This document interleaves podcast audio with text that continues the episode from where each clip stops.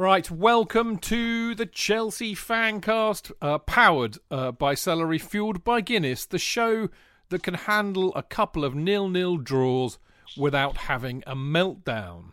Indeed. Now, Frank Lampard took the cautious option against Man United on Saturday, going three at the back and not allowing United to hit us on the counter. In the real world, a point at Old Trafford is no disgrace, but not according to the media and the nut jobs on social media. Apparently, the nil-nil draw against United was the most boring match ever. In fact, a crime against football, and further evidence that Frank Lampard has no idea what he's doing, is out of his depth, and will be sent packing by Roman with a flea in his ear soon enough. Uh, now, given that Chelsea have been leaking goals quicker than a government source, it makes sense to me that Lampard needed to address the obvious defensive issues we have build from the back. This is intelligent management. Clearly, having your best defenders playing helps too, and Mendy and Silva were excellent and are clearly having and will have a big impact going forward. Yes, the creative play suffered a bit in making sure we didn't get thrashed 4 0 like last season, but here there is mitigation too.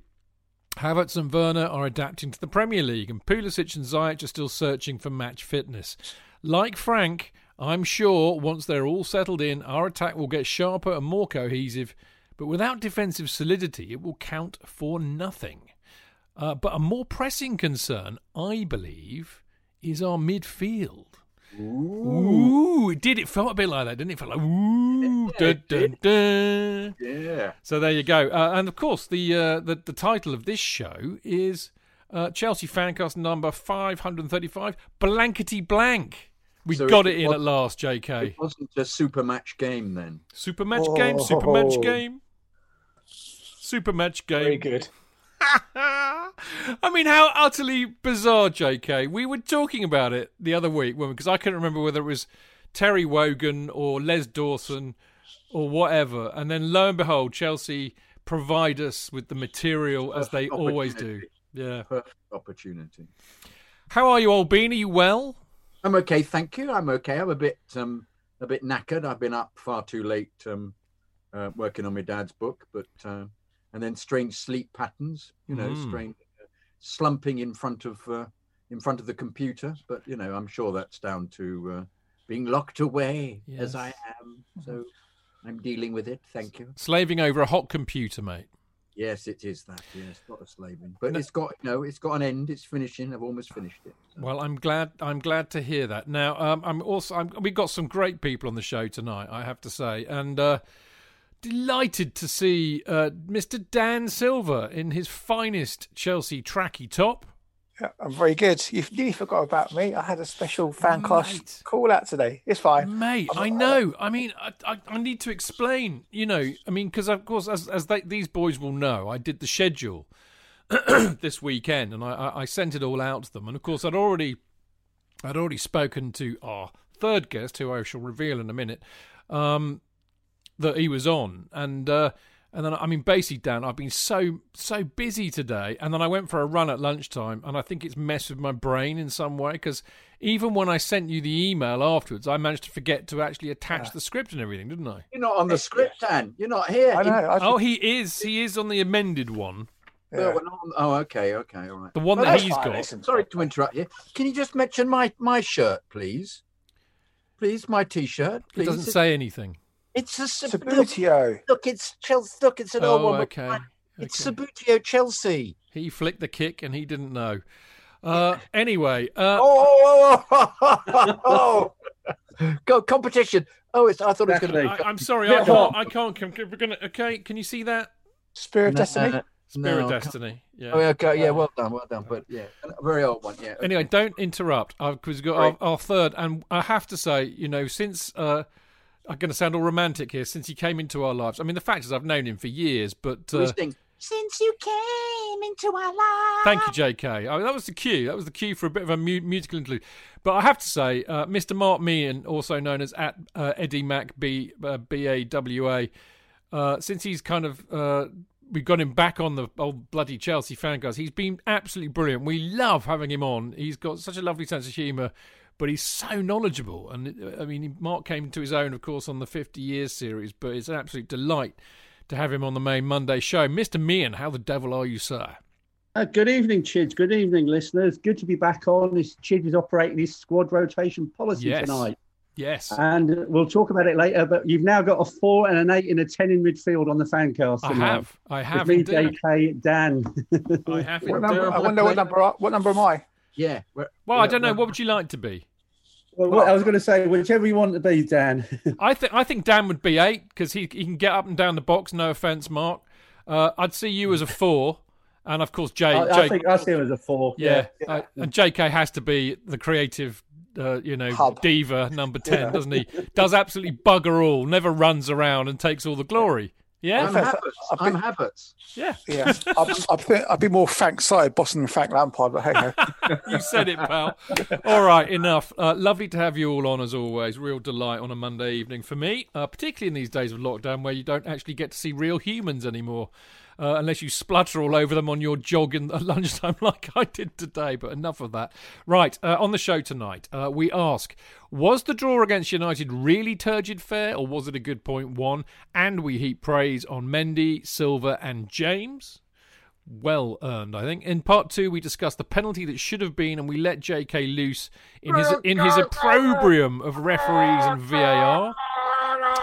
We also look at defensive solidity versus lack of creativity and ask: Is the real issue uh, needing to address the midfield? And we wrap up part two with a look at the media agenda against Chelsea and what is really going on here. The reason I bring this up um, is we we oh, well, I'll tell you now actually we we I've finally done a Discord group for our Prem Predictions League uh, people so that we can all natter away to each other uh, while we're losing loads of points in the Prem Predictions League. Uh, I've also invited our Patreons in there as well, and we had some really interesting good. Ch- I tell you what, I, I kind of joked. Um, you know, basically it's like the Chelsea fancast version of Parler. In other words, you know, well, it's not really like Parler because Parler's a horrible thing full of horrible people. But, uh, but you know, it's amazing how um, considered and respectful and intelligent and delightful the football discussions were in there when you get to actually block out all the nonsense on Twitter and just have people that you know and love in there. It was really, really good. Really enjoyed it. Anyway, I digress. Um, in part three, uh, we look back at another nil-nil draw in the Champions League match uh, against Sevilla. Again, Mendy and Silva were impressive, but why were people disappointed with a good tactical, hard fought game against a tough Sevilla side uh, and one in which we had to avoid defeat? Uh, and in part four, we look ahead to this week's Champions League match against Krasnodar or Krasnodar in southern Russia. They're all Cossacks, apparently, and uh, ask, who are they? Well, I've just answered that. They're all Cossacks, apparently. Uh, and anyway, who will start for Chelsea and how do we see it going? So, lots on the show tonight. It's a packed show. Now, of course, um, as ever, we've got loads of people in Mixlr, the usual suspects and some of the unusual ones. We've got the lovely gaffers in the house Rob Coombe, uh, Andrew Self, Kepler, Asmos92, David Hurst, Benji Toe, to name uh, but a few, uh, but there's loads more as well. Brett McPhee, Daryl. Sampson. I? I'm looking, I'm looking, I'm looking, I'm looking, I'm looking. Jabbercrackers, one of my favourite names. Jabbercrackers. Uh, he's in. Claire McConnell's in. Butch Mondo. Are they knickers? Are they I don't know. I don't. We'll have to. Jabbercrackers. Can you tell us why Jabbercrackers and what does it mean? Uh, who else we got in there? Pete left me a dear message on LinkedIn. Just want to say, Did he? Really sweet of him. All right. Well, I can't see him in there, but it doesn't. mean I mean, I can't see everybody, so I don't know. Anyway, loads of people in there. Lovely to see you all in there. And of course, if you want to join them in Mixlr, it's very, very easy. Uh, you know, we turn up here seven o'clock Monday of the evening. Uh, you go to Mixlr, mixlr.com slash or forward slash Chelsea hyphen fancast where you can join in all the chat on the live chat page. It's great fun. People have a real uh, great time and they completely ignore us, which is how it should be. And of course, anything else, just tweet us at Chelsea fancast. Pretty simple. We'll be back in a minute to talk about the United game.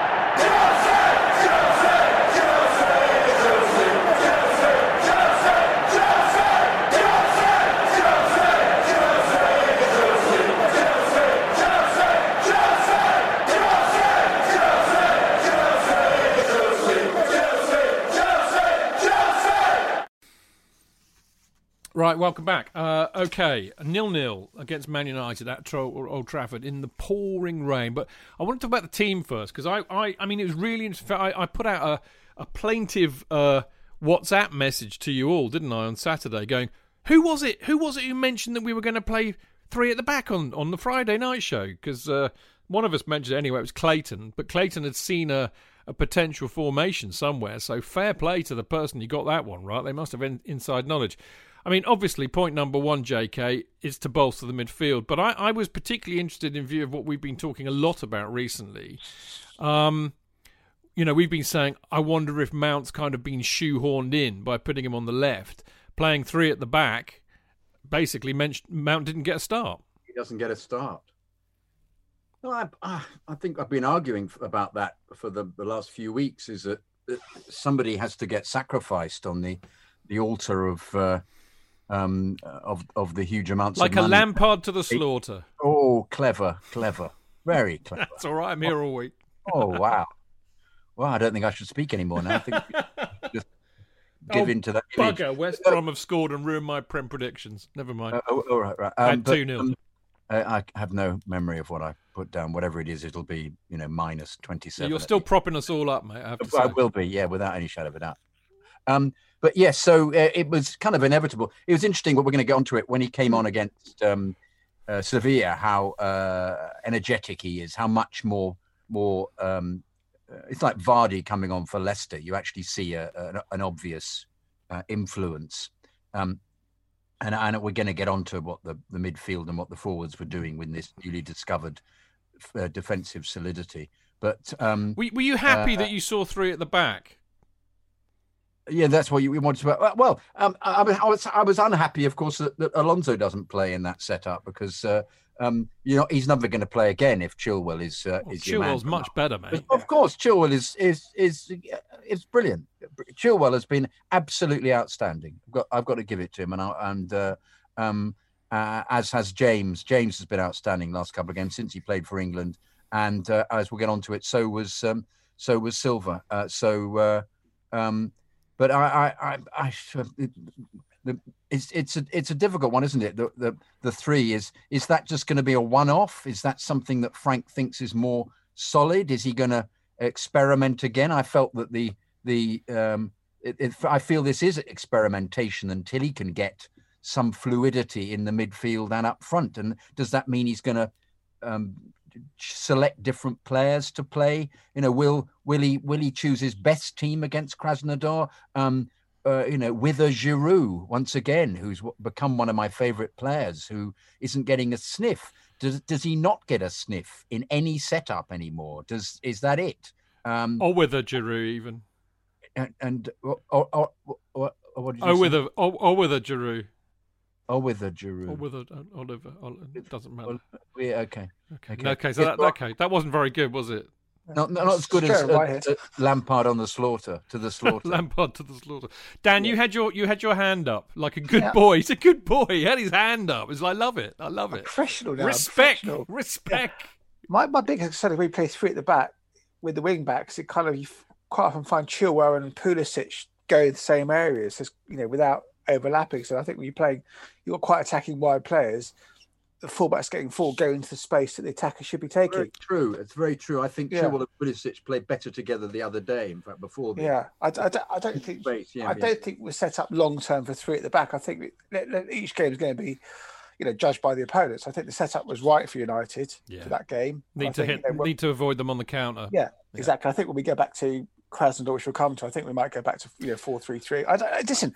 It's a, it's a squad game. I, I, thought the setup was great they couple of saves from Mendy. They didn't really trouble us. I mean, it was one of those games that literally had no attacking finesse whatsoever. Do you know what? I mean, I, will ask this of Mark, but I think that's a good point, Dan. I, I, think it will be fluid. I think that's that's. I mean, you know, he showed last year he played loads of systems.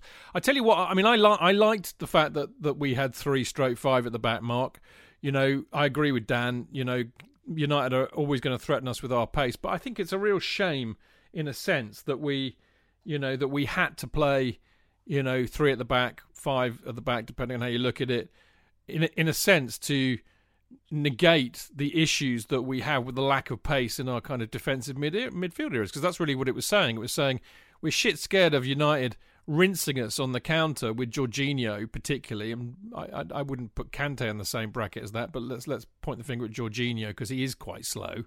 That's what it was really done. It was to cover that. But hey, you know, it, it worked. So you know, why why should I grumble? No, I, I, don't see a reason to grumble. Um, I think when the side was announced on Saturday, I was quite happy with it. When I was on here a couple of weeks ago after the West Brom debacle, I did say at the time, I think we're better you know, at certain times playing five at the back, so playing the three and, and the two the two wide men, especially it brings out the best in Reece James. You know, I, I thought Reece James, good as he was against Sevilla in a four, he was even better on Saturday in a five. I think the only downside to all of it is we lose Mason Mount from that side on Saturday, and I think we're a better side with Mason Mount in the midfield than him not in the side. And I think he creates things. Yeah, he, he does set things up. And I think the downside of obviously, to use the word negative, playing that negative form, form, formation to protect the midfield is. I think I saw it. Was it Ryan O'Hanlon? I think he did a pass map um, up and he posted it on Twitter yesterday. I think, and you just saw the amount of passes that were just in the centre of the pitch. You know, just reinforce that lack of creativity with the side we actually played on Saturday. Yeah, so ha- happy with the five at the back. It strengthens defence. We'll talk about that later yeah, and the good job it done. The downside is I think we lost something up front as a result. Danny boy. Yeah, it was just like kind of like two boxers trying to fill each other out, wasn't it? They, they, Uber no Yeah, no, no one wanted really going for the kill. No. I, I think in the grand scheme of things, when we look back at you know, come May next year, it might well be a good point. I mean, you know, listen, it's a poor United side, it's a Chelsea side very much in transition. So it wasn't it's, it's ultimately it's not it's not the worst result in the world.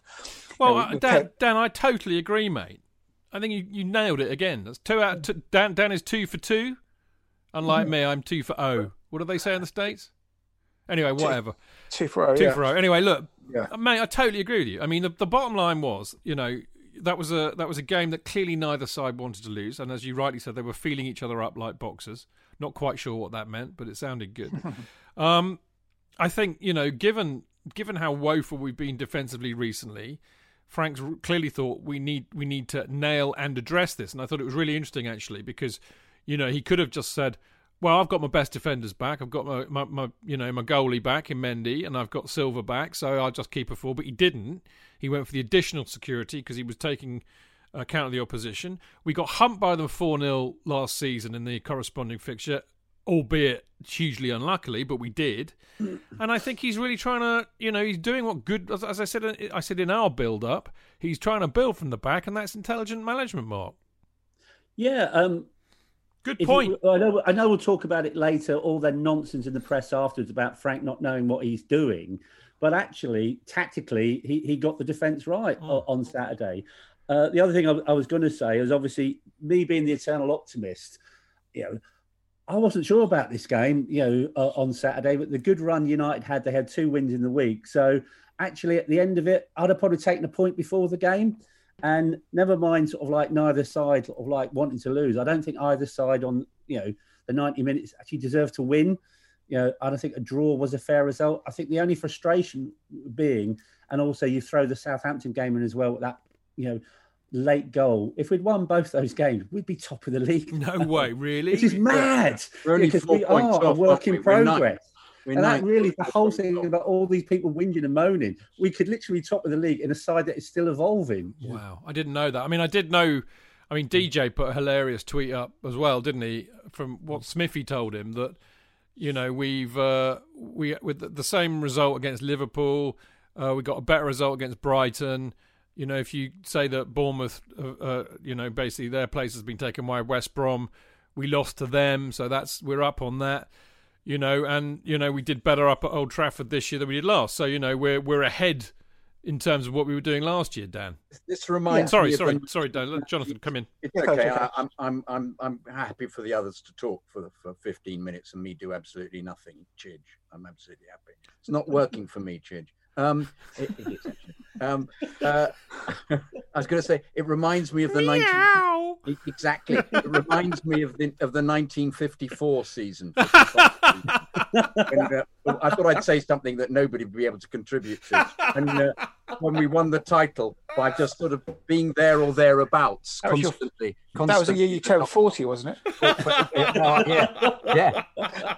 I'm happy to admit that. Yeah, yeah. Born in 1914, I'm absolutely on the ball for that. Yeah.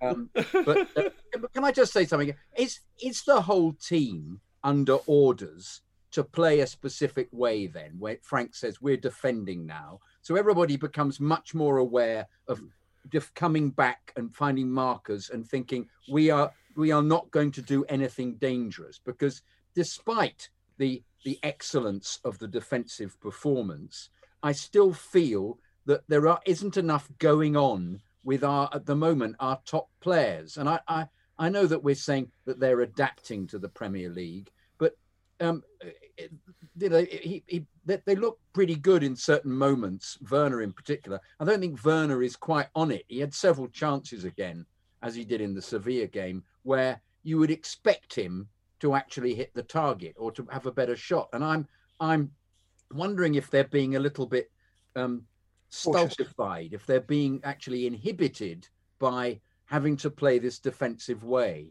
and that we're then. I'm- trying to see what the next stage would be in the evolution of this, because at the moment they don't seem the forwards don't seem to be part of this defensive. They're good at the, defensive aspect, but breaking from it seems to be very devoid of ideas. I think Frank Frank said I think at some point afterwards he's got no concerns about the forwards. He's got to find the right balance because he, you know, right now we're kind of we're going to be great going forward. Needs sorting out. So a couple of nil nils while he, you know, gets gets a settled team is going to is going to be very key. I mean, I, I think you know he's. I think the team instructions were just be a bit cautious. Don't go, go you know, hell for leather, and just don't don't lose. I remember I remember one of Mourinho said in one of his one of the documentaries. Um, We must not not lose. yeah, I'm not saying we have to win, but we cannot lose. Yeah, and you're that's right. the attitude they went Blue to. Revolution, mate. yeah, I, I just think it was it was a dire game of football. Really? Why? There was just no excitement. Yeah, you, you know, listen. From, from a from a football perspective, it was a dire game. Yesterday, we've been spoilt by like, all the goals we've had this season in the Premier League. It was a real, probably football purist tactical game. Frank went. I not- loved it, yeah. mate.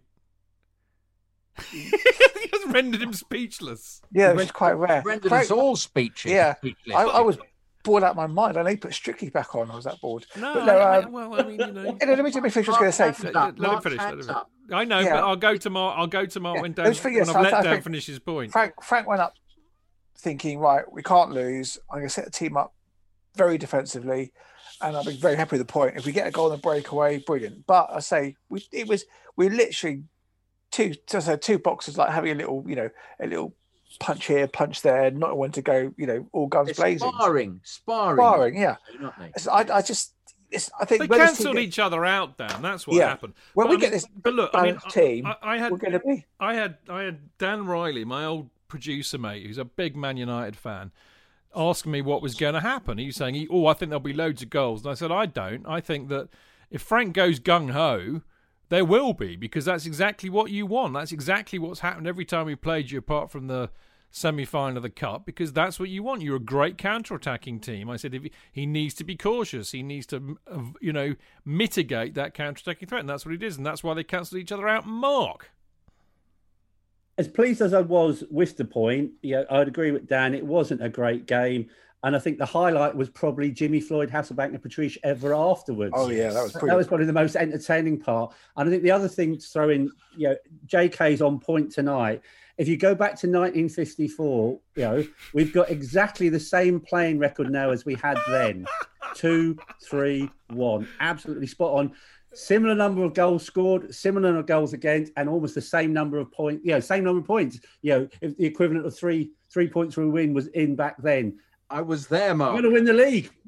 yeah, there we go. And um, who? Also, who, it's the other it's the other teams not not playing terribly well around us as well. It's that that that's what maintained the season. It was the fact they were always there or thereabouts on a really low points total and won it. You know, uh, sneaked up, just won it, and they suddenly they they it was there, to it was theirs. You know, Oh, there so- we go.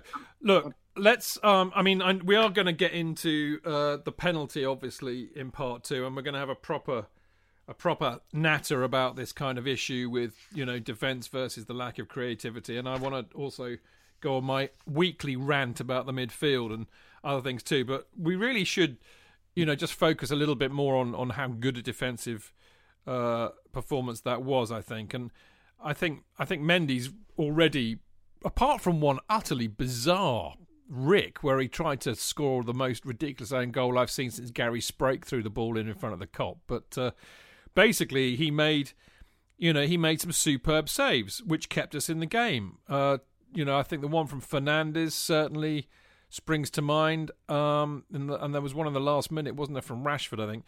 I mean, that is what uh, J.K. That is what you want your goalkeeper to do to to make saves that keep you in a match that win you or gain you points, not one who will lose you matches by letting the ball in. It's also um, plucking it out of the bag of talent when uh, he hasn't had much to do, particularly. Yeah. Because the, uh, the the Rashford save was absolutely brilliant because Rashford was masked by several players and it was a very snap shot from the edge of the area. And uh, uh, I fear our, our erstwhile keeper would have watched it go into the corner of the net and just shake his head as if he had couldn't possibly have got near it. Where whereas Mendy was like um, uh, spring-heeled Jack and just palmed it both hands. Was he playing one. in 1954 with Rabbit Parsons or something? oh, he was in the 30s, wasn't he? Eric wasn't that, when was Eric Rabbit Parsons? Rabbit Parsons played 50s, then. He played 50s. in 54. Yeah, yeah, yeah. Frank Blunstone played as well. He was 18. Yeah. Um, uh, Reg Matthews. Um, uh, let's not let's not go back into the team. I'll, I'll, I'll struggle to remember all of so them. So Slack Jack or whatever you Greenwood, said. I think Ron Greenwood was playing. It wasn't Mark? Wasn't Ron Greenwood playing? Yeah, Ron Greenwood was in the 54-5 season. He was, yeah. wasn't he? Yeah, yeah, yeah. Was, yeah. Ultimately, West, West, Ham's manager. He got medal. We're yeah, going to yeah. do 80 years of Chelsea next year, JK. Yeah, I'd love it. I'd love it. Yeah, yeah, And I can actually say, yep, I was there. I was a fetus, but I was there. Um, All right. Took, Anyway, where, where, uh, where Slack, were we? Slack Jack or something? Oh yeah, you asked me about yeah, yeah, Spring Hill Jack. Yeah, no, Spring I Heel thought, Jack. Yeah, but he, but he, he, he looks. It's, it's, what you expect, isn't it? You expect. But that's what you want as well, isn't what, it? Yeah, yeah. You expect a goalkeeper that just does it and plucks those bags, those bags, plucks those saves out of the bag. You know, it's just. It, Loved it's, it. It it it it make. But we've been arguing, haven't we? If if Cech is the man who said he's good enough and he's scouted him, then he's going to be good enough. Yeah, so I've never had a I never had a doubt actually. I love him already, absolutely love him. Uh, I also love Thiago Silva, but I kind of always did, apart from when he scored that goal against us in the Champions League. But bloody hell, what a Rolls Royce defender he is! He marshals the defence, and that that block on Cavani again. brilliant. That brilliant. is what you want your top class centre backs to do. Absolutely brilliant. I agree. Kept us yeah. in the game. Um, excuse me, does it not show up Zouma though? This is my fear. Zouma's well, I, I think he makes up to a well, level. Got to get. He's got to improve up to that level. In, in fact, in fact, this J.K. Uh, Thiago Silva is superbly decorated veteran. Zouma is still not at that level. Listen, Zouma gets a lot of. Zouma's grief. a decorator. Yeah, so I uh, got listen. Zoom, Zoom is one of these players. I think he he looks very uncomfortable in in action. He's not a footballer, actually, Dan he's not a passing footballer, but he's, he's got he's, two he's left a, feet. Yeah, so have I. But he's a big, solid centre half. I mean, whether he's our second best defender remains to be seen. I mean, there's you know I've seen the press say that Rudiger's back in the fold after having. He was on the bench against Sevilla, wasn't he? Yeah, it's Rudiger's a great defender. I mean, like a lot of our defence last season, they all went AWOL, so it's very harsh to blame Rudiger, particularly for last season's frailties. But under Sarri, he had a really decent season. Under Conte, he had a decent season. He's a German international. He's not. He hasn't become a bad player overnight. Mm. That entire team was crap last season defensively, and you put him next to Silva. Maybe he's on. He may come up. Maybe the combination. Well, I, I, agree. I agree. I think. I yeah. think personally, Dan. I think you know. I think like so many, too many modern day footballers these days, they're athletes first and footballers second in too many cases. And I think you could say that of Zouma. He's clearly got two left feet. I, I remember when he first came to Chelsea, it used to tickle me pink that he would you could see all the cogs in his brain working as the ball came towards him, and he like would put 150% in concentration in making sure the ball was passed to the person he was aiming it for, which tells me that this is not a natural footballer because somebody who has natural footballing ability, as you well know, Dan, because you have, and I don't. I am more Kurt Zouma. You know, good footballers don't even have to look. They've got that uh, touch. Zouma has to really struggle to do that. Yeah. But Zouma's strength, I mean, I think number one, Thiago Silva, like all great defenders, will make Zouma a better defender just by playing with him. But also, it's un- undeniable actually that the, the the main strength that we have with Zouma playing is that he wins his aerial duels. I think he's got Yes. amongst the best stats in the Premier League for He winning has, aerial he duels. has, He Yeah. has. Yeah. So I And mean, I'm okay with that. So did, so did Tony Hateley, though. Not in defence, surely. No, no, but even in attack, he, you know, he, he, he was like watching a a, a, a skater. Well, yeah, I mean, and also he's got pace. Which Great. He was great in huge Spandau. Ballet, though. To be he fair, was. He, he was. Dan. That was gold. Cheers, that was real gold. That's true. That's true, Dan. And all this much is true. Oh Christ! It's Oh, going to be God, one of um, those evenings, isn't it? And to cut a long story short, Chidge, Oh, Ba-dum-tush. there we go. We got the hat trick down.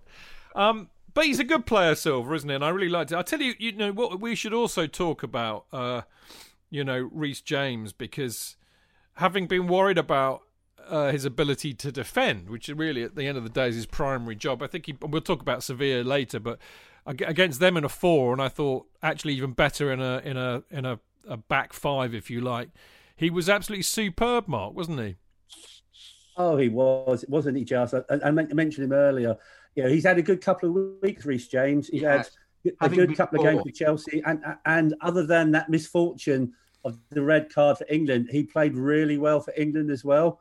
Know, he's done really well the last few weeks. Re- really pleased. Um, as I said at the start, you know, he was good in the four, even better in the five. And I think the tricky thing now is if we revert to playing four at the back in certain games, he he hasn't done his, himself any harm in sort of like getting that number two position as his own, and that presents a challenge at Azpilicueta. Indeed, it does. All right, we're gonna we're gonna move on to part two, uh, and we're going to be talking about uh, the penalty that wasn't, and we're going to get let uh, you know the reason you know J.K. digging me out for not not letting him play ball. I'm I'm trying to like get him wound up and stoked up for his epic Uber rant, which is going to be coming up in part two about the penalty and VAR. Oh, that's the reason. Oh, yeah, okay. come on, I'm a genius. I'm the Brian Clough of podcasting. you should know that by Yeah, now, but- Yeah, but you, I, young I- I- man. I might disappoint by by. Not Well, if you disappoint me, young man, you won't be playing next week, will you? I'm not saying oh. JK is the best guest, but he's in the top one. I think on that on that mic drop moment, we're going to go for a break.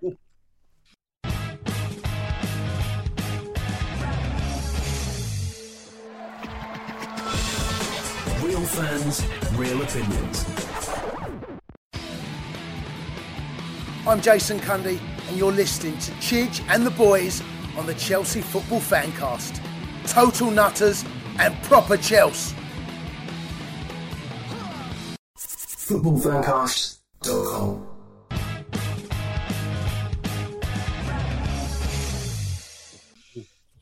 Right, welcome back. This is the Chelsea Fancast, and uh, I am Stamford Chidge, of course, and I'm joined as ever by the ubiquitous Mr. Jonathan Kydd. And the delightful uh, Mr. Cialini himself, Mr. Dan Silver. Hello.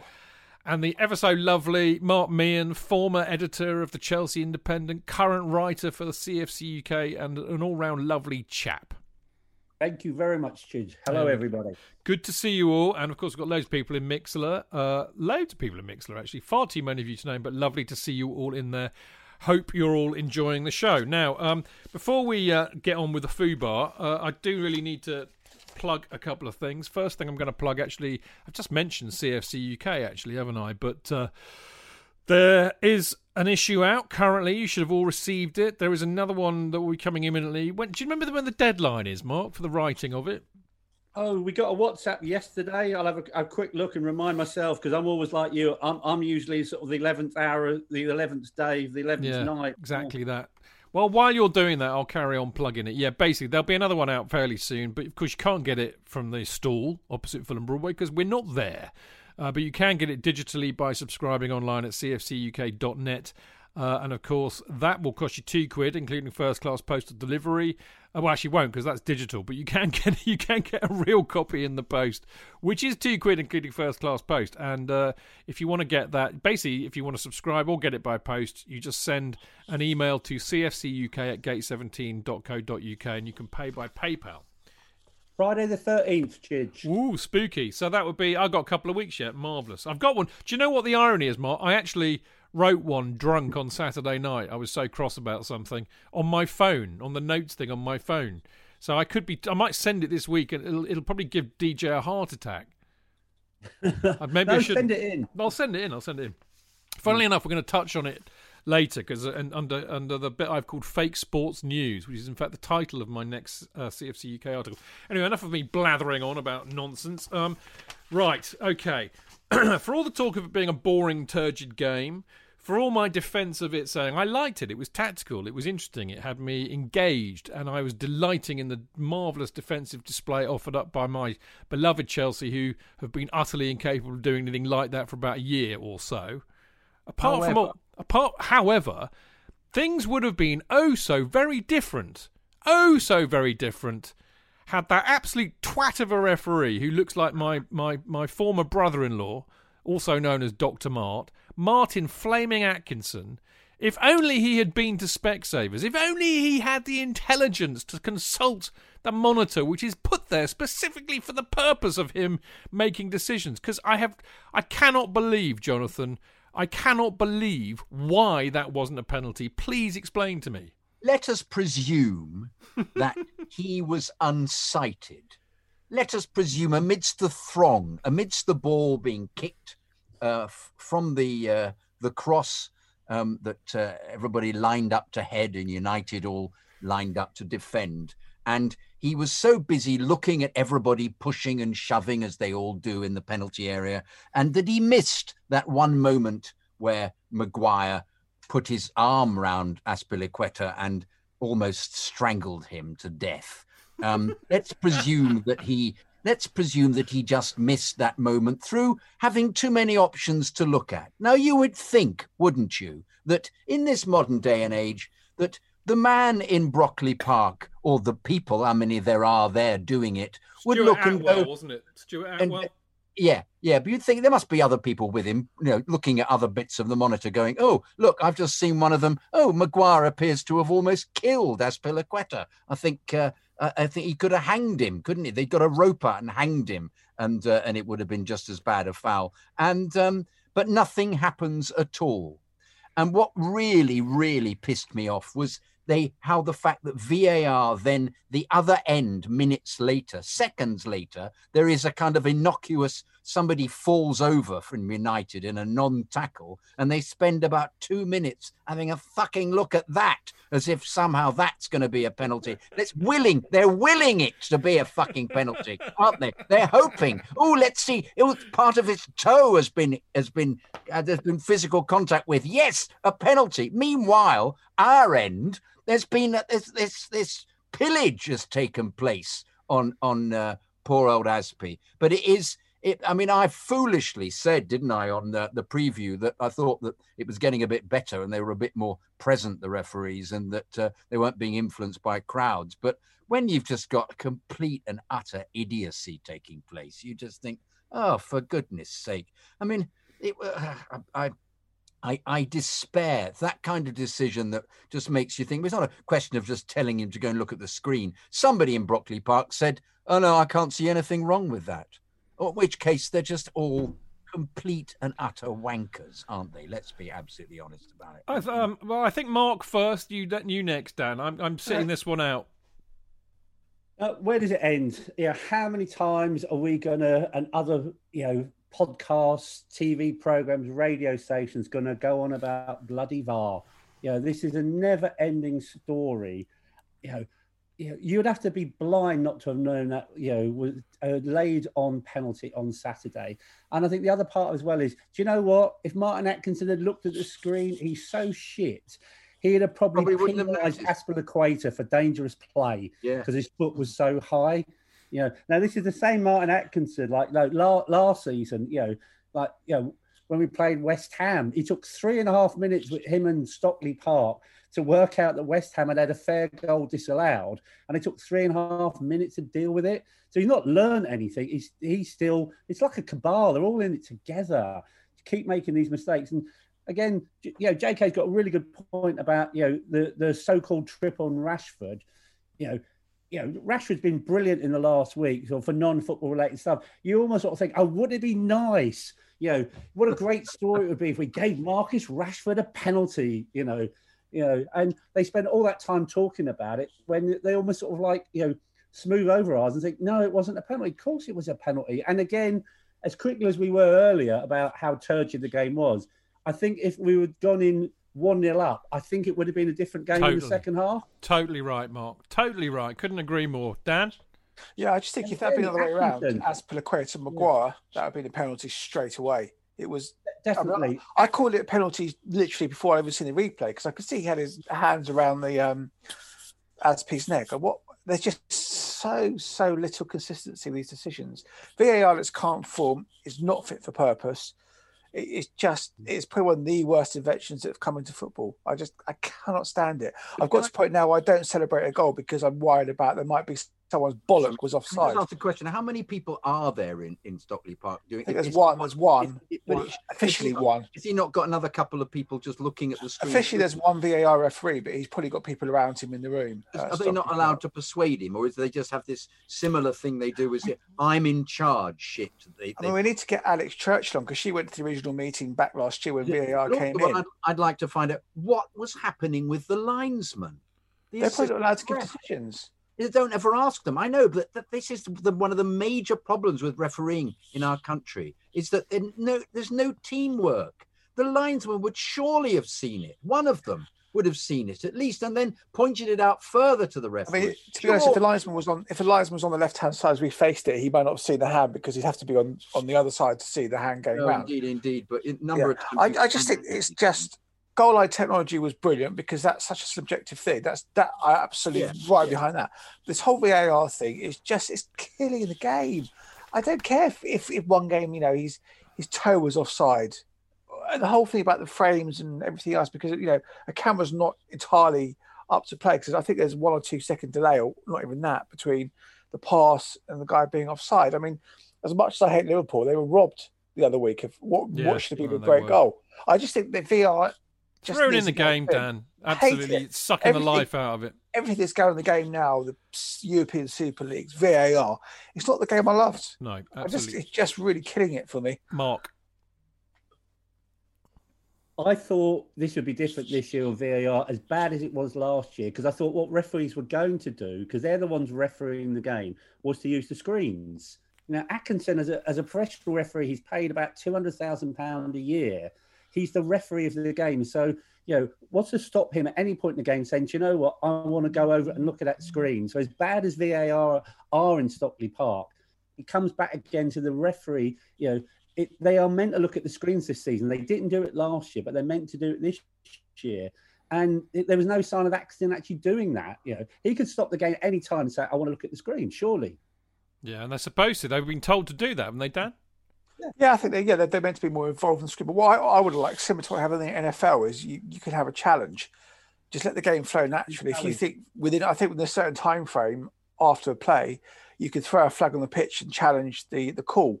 So what I like to see, rather than have every single decision scrutinised by VAR, you have say maybe two appeals per half, and if you get it wrong, you lose your second appeal. That way, if they think it's offside within say 15 seconds, they can go right. Here's my challenge. Then they go to Stockley Park, and they say yes, it is. No, it's not. Just let the game flow. Yeah. It, it's, it, the football's been absolutely brilliant for 100 and how many years. There's always mistakes because it's human. It's not a robot. We're human. Referees are human. Linesmen are human. I, I think that, that that's the issue for me, Dan. I mean, you know, in a weird sense, uh, you know, if we'd had no VAR at all ever, ever, and, and we we're all back to you know pre VAR, Atkinson would still have missed that and not given a penalty, and we would still have the hump, and we'd still be arguing about it. Yeah, but but but I at totally least, in, a- in a sense, that's more honest.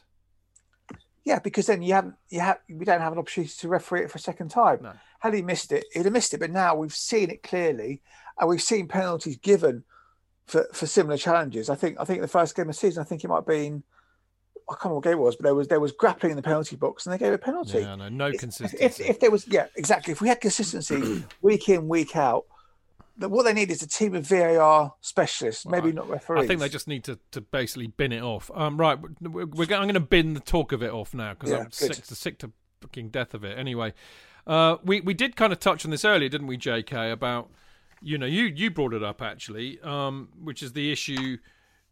Uh, you know what everybody kind of really picked up on after the game, which is well, it was really great, you know, because we did really really well defensively, but it seemed to be at the expense of our creativity going forward, and I think I think that there is an element of truth to that, which I want to get on after this bit because I think that has a lot more to do with defensive midfield, which is the thing I talk about every week, and I'm going to talk about it again this week. But I just would want to point out a bit of mitigation up front, a couple of things that you were touching on. I mean, yeah, it wasn't ideal, but you know, United are allowed to defend well too. Uh, I mean, I actually thought that Lindelof and Harry Maguire had a decent game, much as it pains me to say it. I think out of all of them, and I think there's a similarity going on with all of them. I mean, I said it in the build up. I think Havertz and Werner are still adapting to playing in the Premier League. And I think Pulisic isn't 100% match sharp at the moment. And I don't think Ziyech is 100% match fit. But in particular, I think one of the interesting things is because they're still learning or trying to gel together as a, as a cohesive attacking unit, I still think they're getting each other's way and they're not familiar with each other's runs. And we see it a lot. You know, they're basically almost bumping into each other at times out of all of them, though, I'm. I mean, I'm not worried about him because it's really, really, really early days. But I, I do wonder how long it will take Havertz to adapt to the pace and the power of the Premier League. You know, because it's very different to the Bundesliga, and he does get caught a lot, and he doesn't get as much time on the ball. And he's he's um he stands about a lot he, he doesn't run back. He, he almost has to be well, player after my own heart, mate. I tell you.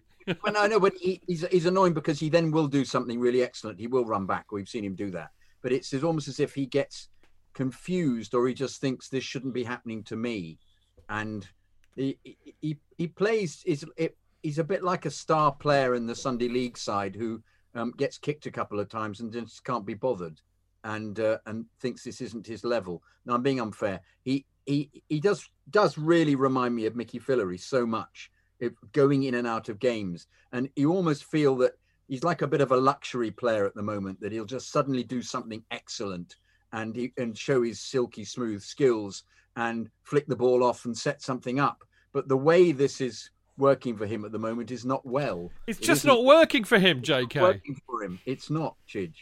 it's not. But I, I'm in the same way that it's not working for Werner, who who gets into terrific positions and isn't snapping the ball off enough. He's not hitting the target enough. He's he's. There was a lovely moment in the game where um, I think very early on where uh, Havertz almost put him through, and it was just a little bit too strong for him the pass.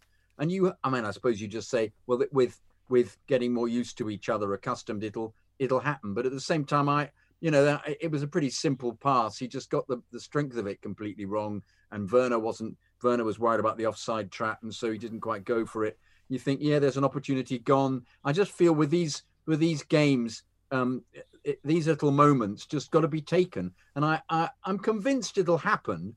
But it's just a question of how long do you give them? Um, what how do you get them up to speed? Well, more, more games, mate. Yeah, more and, games. Well, but they're all coming thick and fast. Yeah. So you know, let's judge them. Let's judge them in in six mean, or seven I- I- or, you know, or eight games. You I'm, know? I'm so not worried. I, I think I think Havertz in particular is clearly oozing class and quality. Uh, do you know what? Uh, do you know one of the things I was thinking? I, was, I think I, this was more when I was watching the Sevilla game, to be honest. But I sat there watching it, Mark, and I thought, you know, I, I don't think I've I've I've well certainly probably not at Chelsea, but I've seldom seen such a two-footed player. He's equally, absolutely, hundred percent equally adept with with either foot, and it's unusual to see that. I think. He's a good footballer, no, no, no question about that. And that's for someone who didn't watch Bayer Leverkusen last season. um, I think on Saturday, I think he was overwhelmed by it. I think he picked up an unnecessary booking. I think he got frustrated. Uh, I think there was a few sort of like rough tackles on him. And you know, McTominay, no doubt.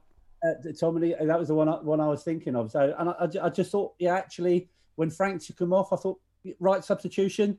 You know, it- some days in football it doesn't go for you, but yeah, he, he'll he'll get better and better once he adapts to English football. You know, he, he, he played with Werner, you know, in the international break, and I don't think there was any problem there. Him sort of like working with Werner in, in the German national side. So I just think Saturday was one of those games, and it's a it's a solution that Frank needs to find. We were good the other week in attack. We've now got the defence sorted, and I know we're going to come on to it in a minute when we start talking about the midfield.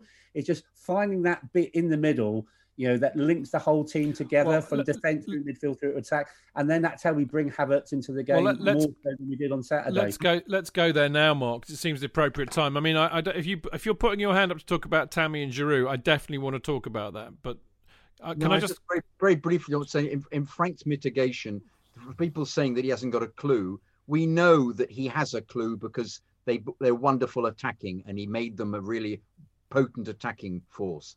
So this is purely something he's doing to to to because he wants to get the defense worked out and he can then work the work the attack. Which is what which is what all all, all great teams do. As I, I've said so many times, defense win titles, attacks win games. Mourinho used to build from the back. In fact, you know what? I mean, I, I'm sure you've all heard this, but I've heard that basically um, Mourinho never ever coached attacking patterns. You know, he would just let them get on with it. He'd pick pick the p- players who he thought were the best attacking unit and let them get on with it. You know, he would coach the defence and the midfield, but he wouldn't coach the attackers. He'd get on with it. You know what you're supposed to do. Go and you know, go and be unpredictable and find space and create stuff and score goals. You know, quite a Brian Clough attitude because I mean, Cloughie, Cloughie. I mean, I, I was listening to Stuart Pearce actually. There, Talk Sport's gone absolutely down the toilet, but there are still some really, really good shows. And I'm actually becoming quite enamoured of this show on a Saturday morning with Johnny Owen and the other bloke. Uh, it's a bit like kind of Radio Cymru, but apart from that, it's all right. But they had an interview with Stuart Pearce uh, talking about yeah, it was, wasn't it, Mark? You're talking Yeah. about his punk love of punk music, which because I love, and and and and his football career. And I, I've, I'm a big fan of Stuart Pearce. Actually, I've always liked Stuart Pearce, but he was hilarious about Clough, saying that Clough's team talk was go and win the ball and use it. And that was it. You know what it looks like. Go and play with it. You know, and, and I mean, who knows? Anyway, um, I just I wanted to say this kind of naturally segued into what I think the biggest problem is at the moment. Um, irrespective of whether defence is crap or not, irrespective of whether the attack is firing or not, that none of it works unless you've got the midfield balance right. And I think patently we just don't. I, am saying this every flaming week, but I just, you know, clearly because our defense isn't perfect, even if you have got Mendy and, and Silva there, you you we, I, I think we do need to play with a holding defensive midfielder in the in the uh, Makelele or dare I say it the Mikel role. You know, somebody who breaks up play, destroys play, passes it to somebody more talented and more creative to take it forward. Does not get, you know, gets a nosebleed if they go past the halfway line, is not interested in scoring goals, is basically there to break up the play and set Chelsea on again. Makelele, the best there's ever been at that in my book. Mikel, hugely underrated for the role that he played in the side. Now, the question is Jorginho clearly isn't that player. Jorginho is more of a quarterback. He's got a wonderful long pass on him. He's great at keeping possession and he's great at passing sideways and getting. I mean, he's great on the ball. I mean, what I love about Jorginho is that he's he's always prepared to show for the ball. He moves into space brilliantly, shows for the ball, takes responsibility, and I love that about him. But he can't tackle and he can't. He, he doesn't got the legs to get back. So he's not a holding midfield player. He's not a defensive midfield player. And I don't think actually Kante is. Kante has always played in a in a midfield two, successfully played in a midfield two when there's been a double pivot. Yes, I went there, but you know, Drinkwater, Matic in his first year with us. That's where he plays best. I don't think he's, you know, a holding midfield player in the in the kind of Makelele stroke Mikel way. So playing Kante on Jorginho, you've got Kante who can run around nicking the ball off people, which he does really, really well, and, and then hair off. And you've got Jorginho who can distribute the ball really, really well and take the pressure off. But neither of them are doing a defensive middle job. And they quite often go forward too much, I think, which leaves us with no frigging midfield.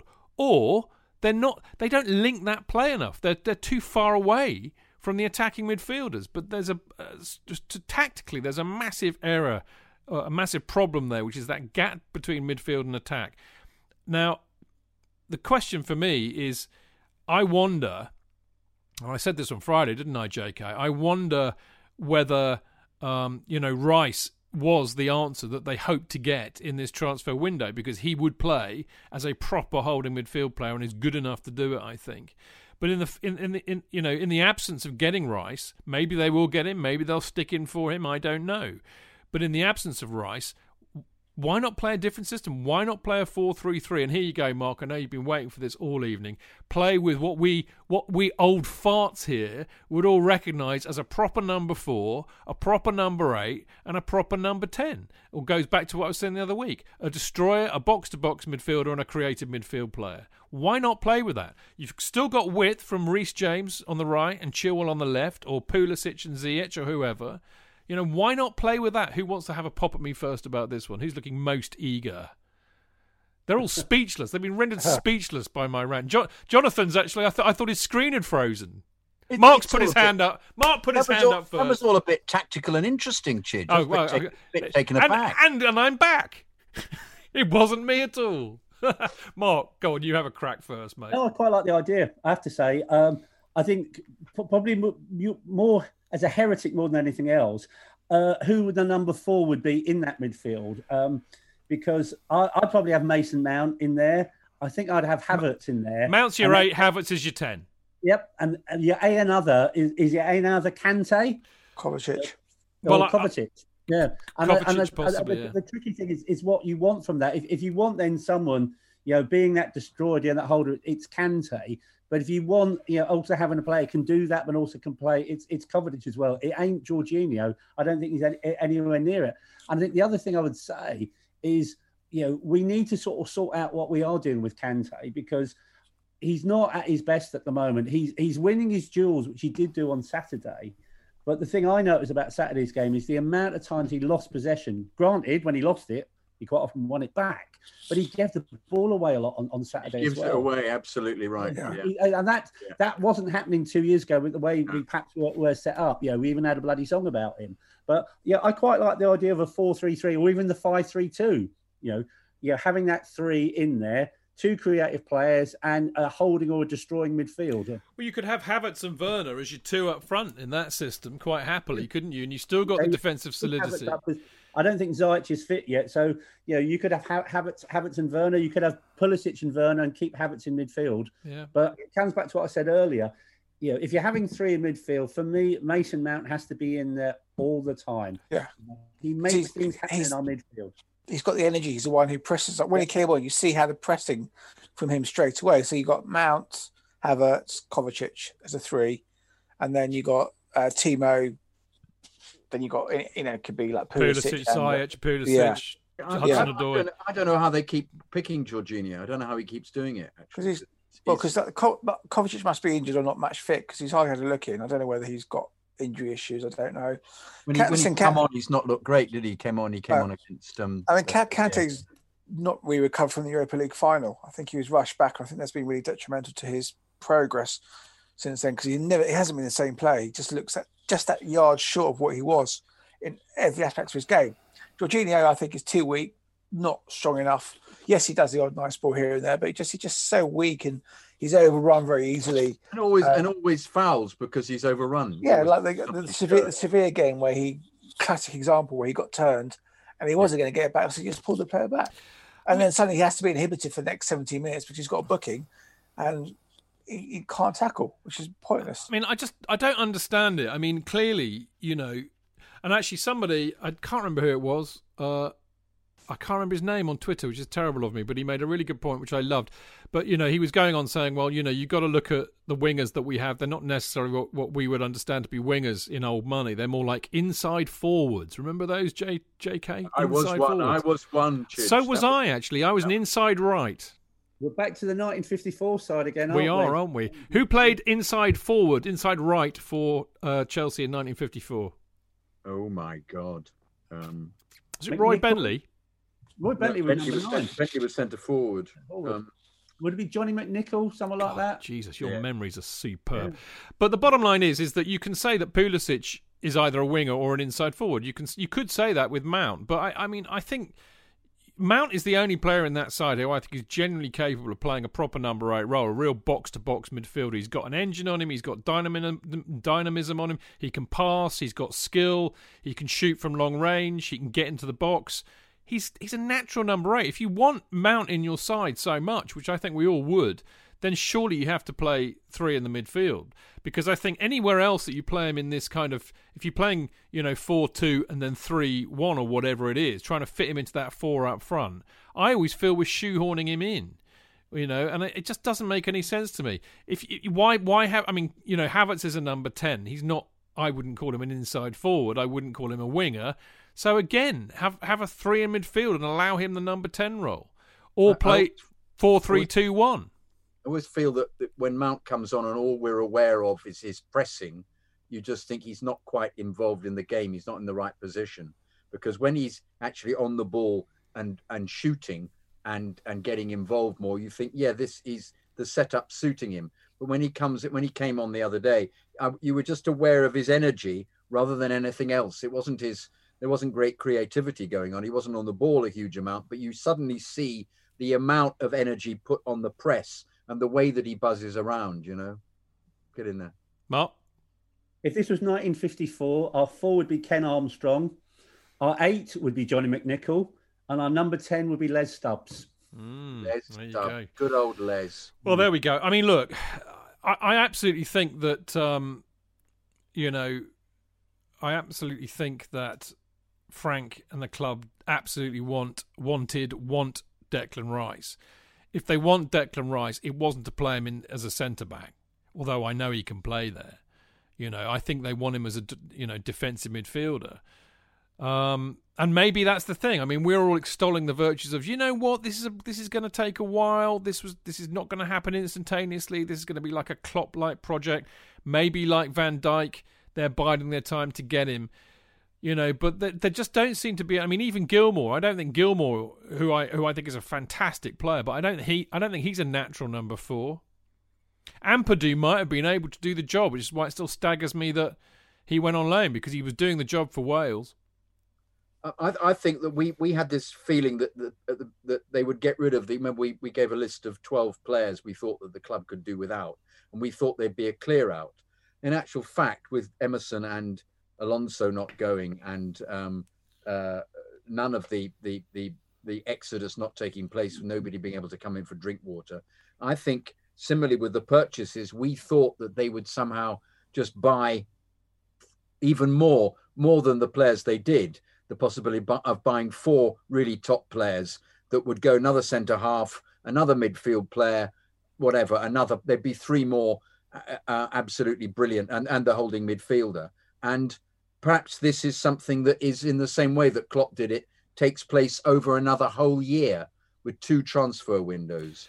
And we just have to be patient. But unfortunately, as fans, most fans nowadays want it all instantly. Yeah, well, I'm okay. I'm, I can deal with patience. But uh, what, what I find hard to get my head round is that when we play 4 2 3 1, we're not playing 4 2 3 1, we're playing 4 2 basically four, and there's just this massive gap between midfield and attack yeah, and attack because none yeah. of those four are, are in any way, shape, or form kind of midfielders.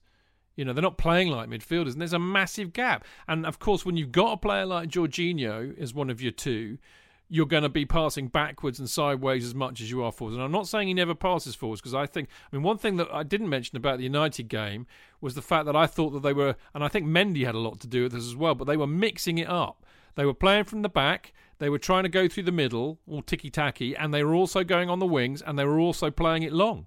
So they Silva were. Re- played, Silva played some wonderful yeah. cross cross field passes. They were absolutely mixing and matching. But as a rule, with Jorginho, he's going to play square you know, most of the time. Kante's going to do the same or go on a run or lose the ball. You know, it's it's it's just not working for me, JK. Is that is that a way of setting me up to answer the question? No, no, here? no. I just thought you'd, you'd enjoy the fact that I nicked your catchphrase. It's the third time we've now used that catchphrase. I know. Okay. So it now. This joke is just not funny anymore. Right. Um, let's move on to something that is absolutely without any any element of humour whatsoever. Um, all weekend I endured this. Um, I mean, I I'm going to write a massive hate piece in CFC UK. I love writing a hate piece in CFC UK.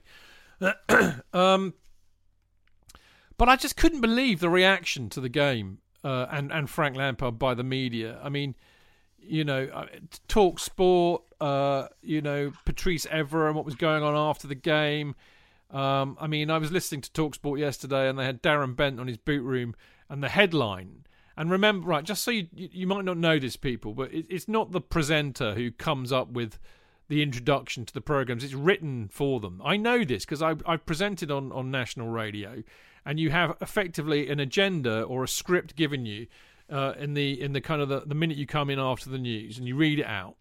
So Benty didn't write that. So some of his one of his spotty little producers did. What's going on at Stamford Bridge? Where's it all going wrong for Chelsea? What? What? What the fuck are you talking about, you inbred? Unbelievable. So we had to we had to put up with this all day yesterday. Newspapers, Twitter, TV.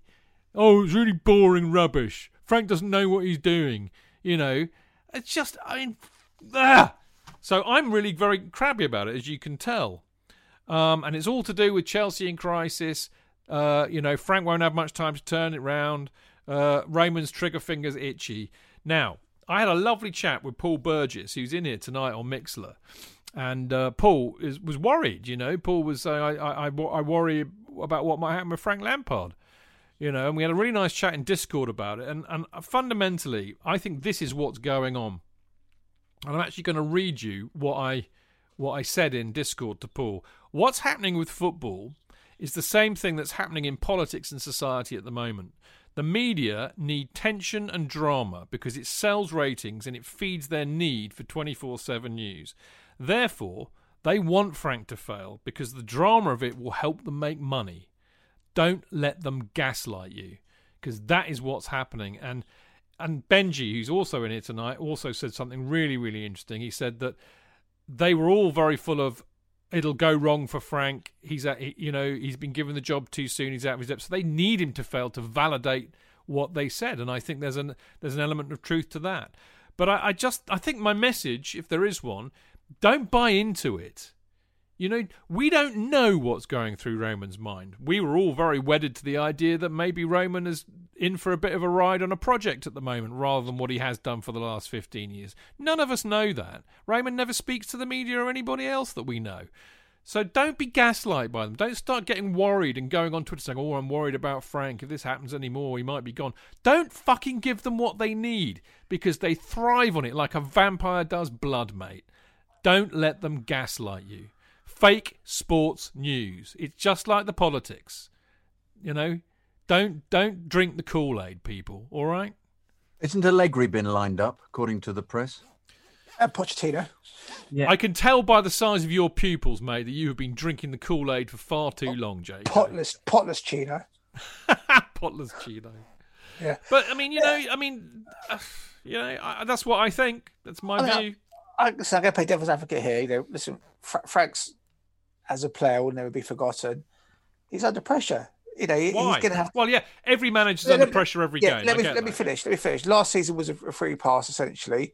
Came fourth did really really well. This season we need to improve. We need to get closer to the top four. We need top four, and I, I really hope that also that this is a sea change from the club. They actually realise they look at what Klopp's done at Liverpool, and yes, I know Klopp already had one title as was an experienced manager, but Liverpool went from eighth or ninth, fourth, fourth, second champions. Every year they improved their squad, they got rid of the Deadwood, and now arguably one of the best teams in Europe. So I'm really hoping Chelsea's hierarchy from Roman down will have the complete sea change and they'll give Frank two or three seasons to build a team. We I just want this season's progress. You know, I don't care if we don't play beautiful football every time because that ain't that ain't real life. You don't play beautiful football every week. This isn't fucking FIFA. I just want to see end of net come May progress, a bit closer to the top four, in the top four, domestic cup hopefully, and that's that's what that's what we need this season. And we have to remember that the setup is very different to the way it has been in the past, with with nobody really communicating with with Roman, or not that we knew of, because of Petr Cech being there. And I think Petr Cech is an enormous safety valve for this. He's very much part of the plan, and he, he's very much he's, he speaks to Marina all the time, as I think do- they all do. I think it's a very different setup. And obviously, Roman, yes, indeed, has the power, and he could come in and say it's not good enough. But how many games have we had with? If we analyze it, if he is going to get rid of Frank, it's not going to be now. It'll be in the way things are at the moment. It'll be February, won't it? If you just do the the calculations when he normally gets rid of the Yeah. rid, rid of the manager, so it's not going to be after how many games have we had? Nine, Six. less than Our that. league, six in the league. Six, yeah, and we're, yeah. As I've, uh, uh, it, it's it doesn't doesn't bear analysis, I'm afraid. Mark. Chidge, you know, here's a bit of advice for you. You know, it's a vicious circle, mate. You know, it just goes round and round and round and round. And so ignore it. It's just nonsense. It's rubbish. You've got the press, you know, that feeds into the TV programs, that feeds into social media. You've now got social media feeding into the press, and the press quoting one or two people on Twitter as being the gospel of all Chelsea fans. You know, for me, Twitter is about three things. You know, talking to like-minded Chelsea fans about football, like-minded people about music, and talking about beer. End of. Nothing else. They're the three things we should talk about on social media. Everything else is just nonsense. You know, you know, and you know, if if you get too obsessed with it, it can really just piss you off and drag you down. And I, I just ignore all that crap because it's crap. You know, we are not going to get rid of Frank Lampard. JK's just nailed it there. We've never got rid of a manager after six games. You know, it's always later on in the second half. of the Luca season. went around this time. Pardon? Luca went Luka around went. this time. No, I'm talking under Roman. Sorry. Yeah. Mari- Under Mourinho went in September.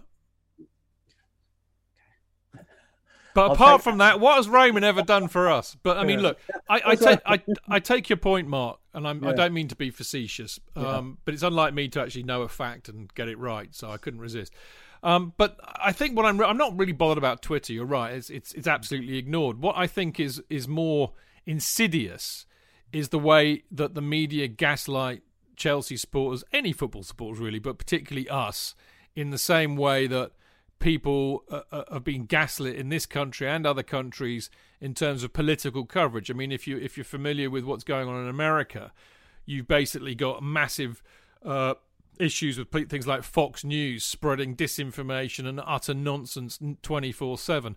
And I'm sure people who, who are more Republican leaning would say the same about CNN. I'm not trying to impart any political bias here. But it basically, what I was here, I was hearing Gabby Agbonlahor and Will Gavin. Will Gavin, horrible little twat he is. I think he's a Reading fan, but he's always negative about Chelsea. But Gabby Agbonlahor had the temerity to say, well, you know, Frank Lampard, he, you know, he won't even, he's, you know, he's got, he spent all this money on his new signs and he only gives Ziyech 10 minutes. It's just the errant stupidity. It's the willful stupidity that get grinds my gears. They're, they're stealing a living. You know, we know the facts. That's the point. We're not going to throw our, our toys out of the pram and get all kind of cranky. John, Jonathan made a, a brilliantly analytical point. It is different. It is different because it's Frank and it's Jody and it's Petr Cech and they they're not some foreign mercenary that's come over to make a name for themselves. They they have got the interests of the club at heart and they're all talking to each other and they have a far better access to Roman than any of those previous managers. Massively brilliant point, Jonathan. These are the facts, people. We know we are Chelsea fans. We know the facts. Ignore the idiots on Talk Sport match of the day because they do not acquaint themselves with them. They're lazy. They're stealing a living, and I know this because I've worked with them. None of these fuckers do any homework or research. They basically, you know this. You've all been on talks uh, on Love Sport with me. You know how it happens. You walk into that studio, somebody chucks down a pad of paper, right, with loads of notes on there, which some little researcher's done. None of the presenters have done any fucking homework. So they just look at it. They they go in there with a preconceived view. It's lazy, lazy, lazy, lazy. Do not fall for it. It's lazy, but at the same time, it, it's it's it's antagonistic because they're winding you up to an extent so that you provide the Well, they want people to phone up and you know agree with it, or of course they do. yeah, so or, it, or- yeah. it almost aids them being ignorant because they can come in from yes. a from a, a, a, a they they're not they're not aware of what is actually going on in the club. They're just looking at one headline and then and trying to argue that and setting it up for you to then dissuade everybody that that's that's wrong information. So Oh. it's it's in a sense it doesn't they don't need to do the work just to carry on being a presenter. But yes, indeed, it is just scraps and they're just being a kind of uh, they're they're, they're fronting a program ju- and and and just trying to put people at loggerhead. Yeah. Anyway, enough of me ranting. Um, more serious and more important things before we go to the. Fa- Actually, do you know what? I'm going to talk to talk to you about them when we come back from the break. I need to go and pour myself a Guinness. Das Leben kann hektisch sein. Warum nicht dem Alltag entfliehen und in die magische Welt von Evermerge eintauchen? Evermerge ist ein magisches Land, das mit jeder Entdeckung größer und besser wird. Werde ein Merge Master. Baue und sammle einzigartige Gegenstände oder verschönere deine eigene wundersame Welt. Im Land von Evermerge gibt es immer etwas zu tun. Evermerge. Jetzt kostenlos im App Store herunterladen.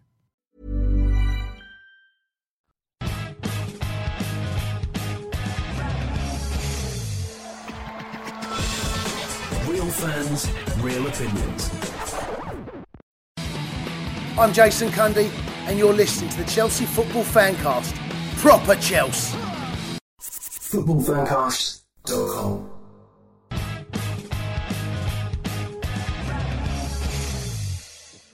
Right, welcome back. This is uh, Stamford Chidge on the old Chelsea Fancast, uh, and I'm joined by the lovely uh, Jonathan Kydd Buonasera. and Mr. Mark Meehan Good evening. and uh, Mr. Dan Silver, also known as Cialini, but he's uh, Dan is on his way back from finding another bottle of wine, I think, or whatever. But um, got a few quick pluggy, plugs to do. Uh, our dear, dear friend Marco, Mr. Gate Seventeen, uh, publishing himself, uh, got three superb books out at the moment. The first one is by another great friend of ours, Walter Otton, called Let the Celery Decide, where Walter recounts his experience of the Champions League semi final second leg against Barcelona and the final in Munich. It's a brilliant, brilliant book uh, about you know his own personal struggles at the time, but also really you know what it's all about going away in Europe with your mates and, and how restorative that can be and how utterly bonkers of course. And that's available for 7.95 from uh, Amazon. Uh, the ultimate Chelsea quiz book by our another you know old uh, Chelsea fancast mucker Chelsea Chadder uh, has got 1,905 questions to test your knowledge on Chelsea, and that is at six ninety five for the paperback, and is available worldwide via Amazon. And last but by no means least, um, our very own Dave Johnson, Mister at only a pound, and Smithy uh, at Smithy East Stand. Uh, they wrote. Um, um, Smithy wrote. They both wrote the A to Z of, or when Chelsea when they were shocking, wasn't it, Mark? I think. And Smithy's an old mate. I love Smithy. Smithy used to hang around with the, the mob that I used to hang around with back in the day. Uh, anyway, their book, Tales of the Chelsea Unexpected 40 amazing Chelsea matches against 31 different teams and a series of outcomes, scores, and subsequent events that nobody, but nobody, could ever have predicted. And that's available worldwide via Amazon. Uh, Eight ninety five for the paperback and two ninety five for Kindle. So do go and get them. I, I do intend to interview Chad and uh, DJ or Smithy at some stage going forward, so they can talk about those books in more depth. I have them here, like like Neville Chamberlain, like Neville Chamberlain. I have them here in my hand. Here they are. They are things of beauty. There you go. Uh, all I have to do now is read them, and then I can interview the chaps. I've read Walter's book, really good, Yeah. well worth the read. If anyone's listening, you know, go, go out and buy it. I've got Smithies and DJs to read. I haven't got round to reading it yet. I'll tell you something funny as well, actually, because I, I, want- I you know, I, I- I actually, you know, because I interviewed Waltz and he sent me the PDF version, but I bought it anyway because I, I love him and I know that a, a percentage of it is going to a good cause. And and whilst I was on my Amazon binge, I also bought When Skies Are Grey, Marco's book, forgetting completely that I'd already bought it. So I mean, actually, I do have. I'll have it. Well, I was about to offer it up as a prize. Oh, okay. Can I compete for the prize? It's like that usual rider, isn't it? Uh, employees of the company are not allowed to enter this competition. Uh, well, now I'm now I'm torn because you see, I mean, if I if I do it as a prize, uh, I'll think about it. But you know what?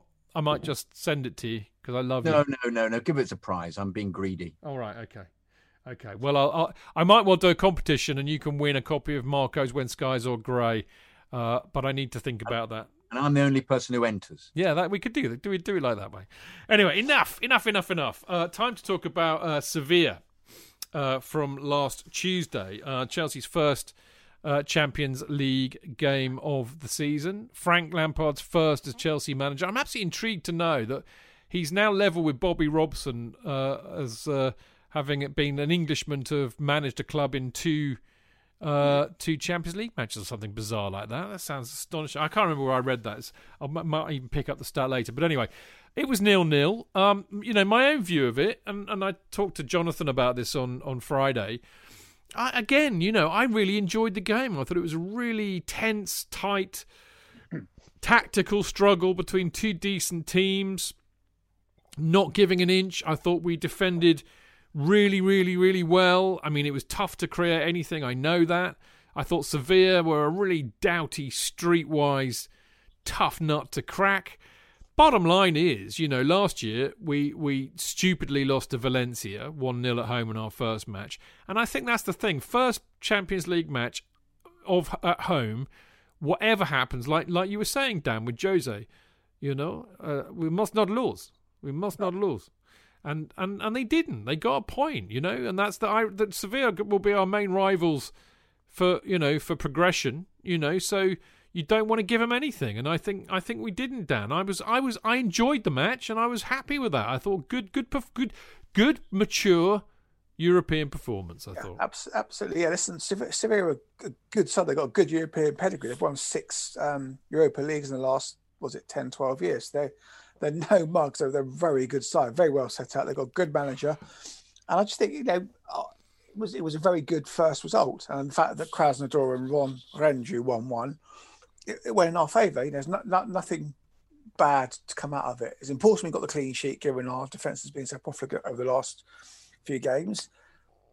They didn't have much to do. And I think it was, it was I'm just pleased with the result. You know, we, we, we go, it comes down to head to head and we get a draw, say a one or draw out in um, uh, Sevilla, we go through because of the better result. So a nil nil is is a respectful result. I think you'd imagine we probably get at least four points from Rennes, probably six maybe from Krasnodar, and then we're you know almost there to qualify. So it was it was a good good solid start. Uh, Mark, what did you think? I agree. Uh, a good game much better watch than the Man United game we've just talked about. Seville, no mugs, got a good European pedigree. I thought we matched them well. I thought our defence was solid, like it was, you know, against Manchester United.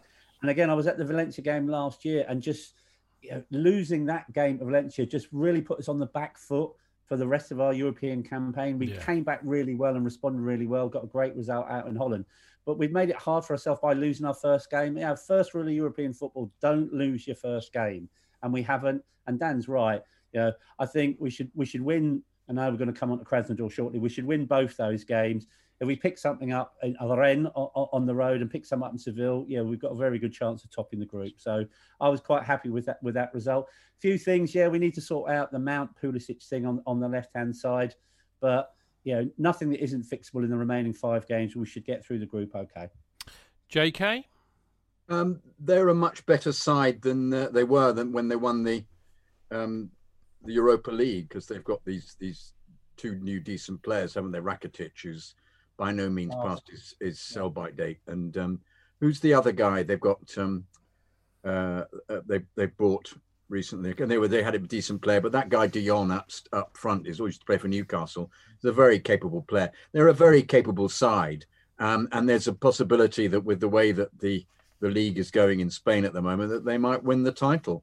So I, I think they were much better than I thought they'd be. And I thought we played, well, very similarly to the way we played at United, except um, we're against a better side um, who uh, um, we, we prevented from from playing essentially. I mean, uh, I think the problem is we still, as I've said before, we still haven't worked out the balance between having um, this really tight defence and the forwards.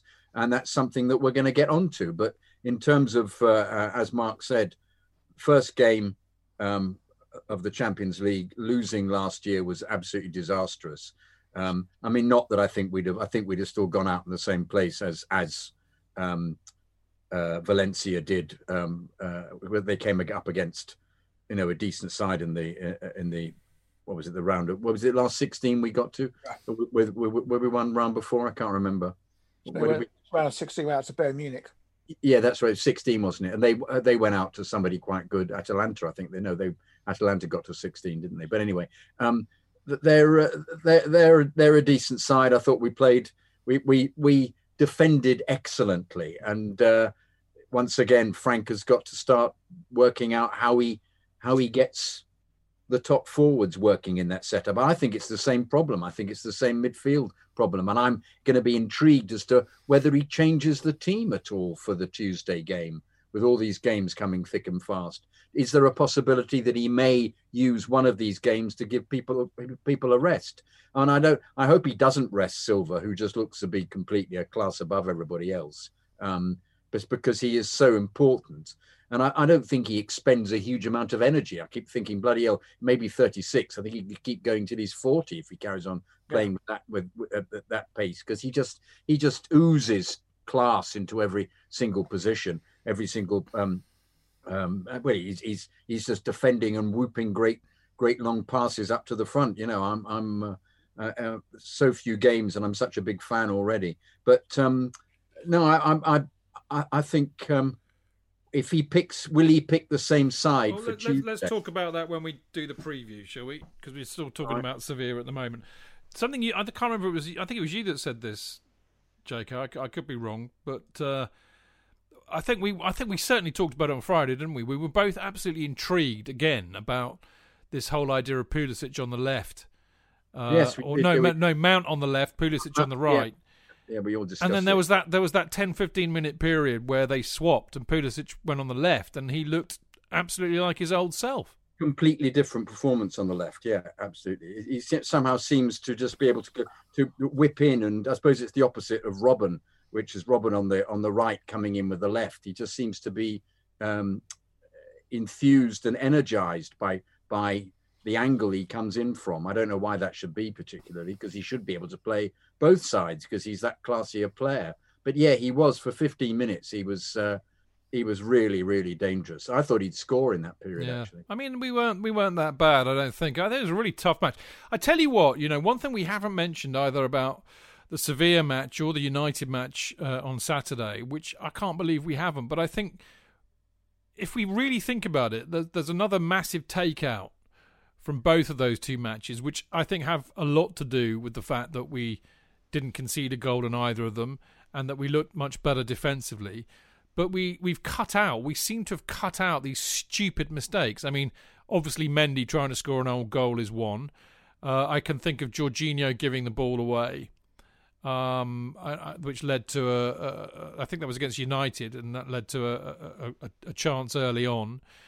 But you know, on the whole, we've we you know we've managed to eliminate basic fundamental errors over the last two games, which of course is what Frank had been moaning about all season, saying you know individual mistakes, individual mistakes are costing us, and I think that that was true. But it it shows you you know if you if you play like a decent football team and eradicate your mistakes, you know you're going to win more than you're going to lose. That's for sure, Mark. No, I agree, and I think it's quite interesting when talking about the previous point about the press going on about, you know, Frank not doing this, not doing that tactically. Actually, I think he's done okay tactically for a lot of the games. A lot of the points we've dropped this season isn't down to tactics; it's down to human error. You know, we've given away a lot of goals down to players, you know, making fundamental mistakes. And yeah, we were talking about Brian Clough earlier, and even Clough said that. You know, Clough said, you know, players lose your games. You know, tactics don't lose your games. Players lose your games. And you know we've lost games this season due to individual player errors. So that was that was encouraging as well. You know over two games we've cut out a lot of the stupid mistakes and hopefully hopefully that will continue. I think the other thing i'd, I'd add is obviously you know Seville are very similar to us at the moment. You know, they haven't made sort of like, you know, an absolutely brilliant start. They're still finding their way, but I bet you don't have the Spanish press questioning their manager or calling him out tactically. You know, and I think the other thing I don't know if you noticed they had Bono in goal. Yeah, yeah. So, uh, but he's not. Thankfully, he didn't. Thankfully, he didn't sing. Yeah, but again, like you know, you know, they're probably sort of like making their mind up like us about who their goalkeeper is, so they still haven't found what they're looking for. Oh, uh, there you go. Well, you probably find him. You'll probably find him where the streets have no name, mate. Yeah, we could have done that check with him without you. Oh. Can I just uh, say? Yep. I've never been a fan of U2, so I don't really know any of the songs. Oh, Jonathan. Jonathan Sorry, I've let you down. No, no, you're not let me down. You're not let me down. Um, Dan, uh, you know, again, we should we can't we can't not talk about uh, Reece James in terms of the Sevilla match because I thought, you know, we we we've been extolling his virtues playing uh, as a wing back, which I think, frankly, he, you know, he is probably happy with. But I think, given the fact that, you know, Sevilla are a decent side, let's be frank, I thought he defended really really well as a right back against Sevilla. And Yeah, I- and also was a threat up front again. Yeah, I think with Reece, it's always just about getting getting consistent games. He's had a few games in a row now, and he's just very comfortable. He's a real physical specimen. He's strong. He's getting a better understanding of positioning and so on and so forth. He's got Silva next to him. I just thought he's listen. He's he's a phenomenal player. I thought he had a really good game. He, he didn't didn't let the team down in either game. He's what you want from a modern fullback. He's got the pace. He's got the strength. He gets forward. His awareness will improve. Because he's only what sixty games, and he's played what twenty games at this level. So he's he's you know still a relative novice. But I thought he, he had a really really good game. He's he's going to make it very difficult for Azpi to get back in as a right back if he carries on this vein of form. Quite right. Well, enough of all of that. Uh, we're going to have a quick break and then we're going to come back and we're going to look ahead to Wednesday night's Champions League game, which is against the Cossacks from Krasnodar in Have southern got Russia. show? Have we got a show on New Year's Day? Why? That's the U2 song. Oh, okay, well, well, then you've just had to Google that, haven't you? I did. That's really sad. That is really I sad. I said I don't know. I don't know them. I don't know. I've never liked them. Sorry, Why, not, why do you not like them? Well, I never got into them. I don't know. I, I don't think know I think all that proves, Jonathan, is that you're on fire in October. Oh, there's a couple of tunes as well from them, isn't Mark, it? Yeah. Mark's nodding, or is it grimacing? I'm not quite sure. Enough of this. We really should Uh, go to a break before. It's such, a- it's been such a beautiful day, hasn't it? Hang on, whoa, whoa, whoa! You, all three of you are talking at It's once. It's been such an unforgettable day, is what Dan said. Fire, Uh, that's a beautiful day. Yeah. beautiful Beautiful day. day. Oh yeah, yeah. I'm yeah. going to go and find my atomic bomb now in the break. Bye bye. Chid, you want to Walk switch? I will follow. Oh,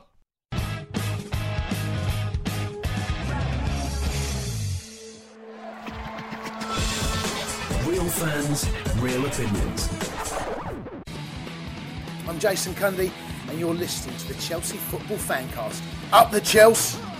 Footballfancast.com.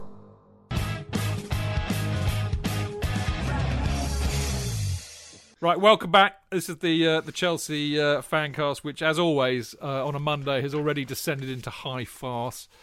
Uh, we've all gone a bit musical tonight. It's it's. Uh, there, I mean, I, I have to say, having done radio and TV and stuff, it's it, it's it's quite a common thing where you always.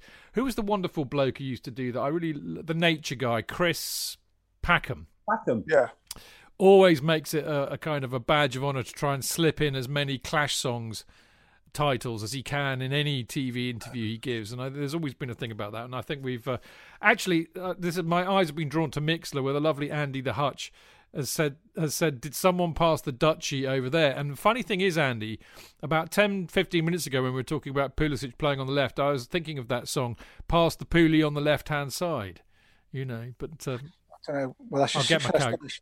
shall I stay? Shall I go after that? I think, yeah, okay. I'm going to move on uh, because we need to talk about uh, Krasnodar. But before we do that, uh, we've got some very important uh, messages to read out because uh, I've been alerted by some chums about some about three very uh, deserving organisations that need our help. the first one is Alex. Not not that Alex need. Well, Alex probably needs our help a little bit, but as you know by now, Alex every winter, every Christmas does a fabulous thing for domestic vi- violence child victim present fund.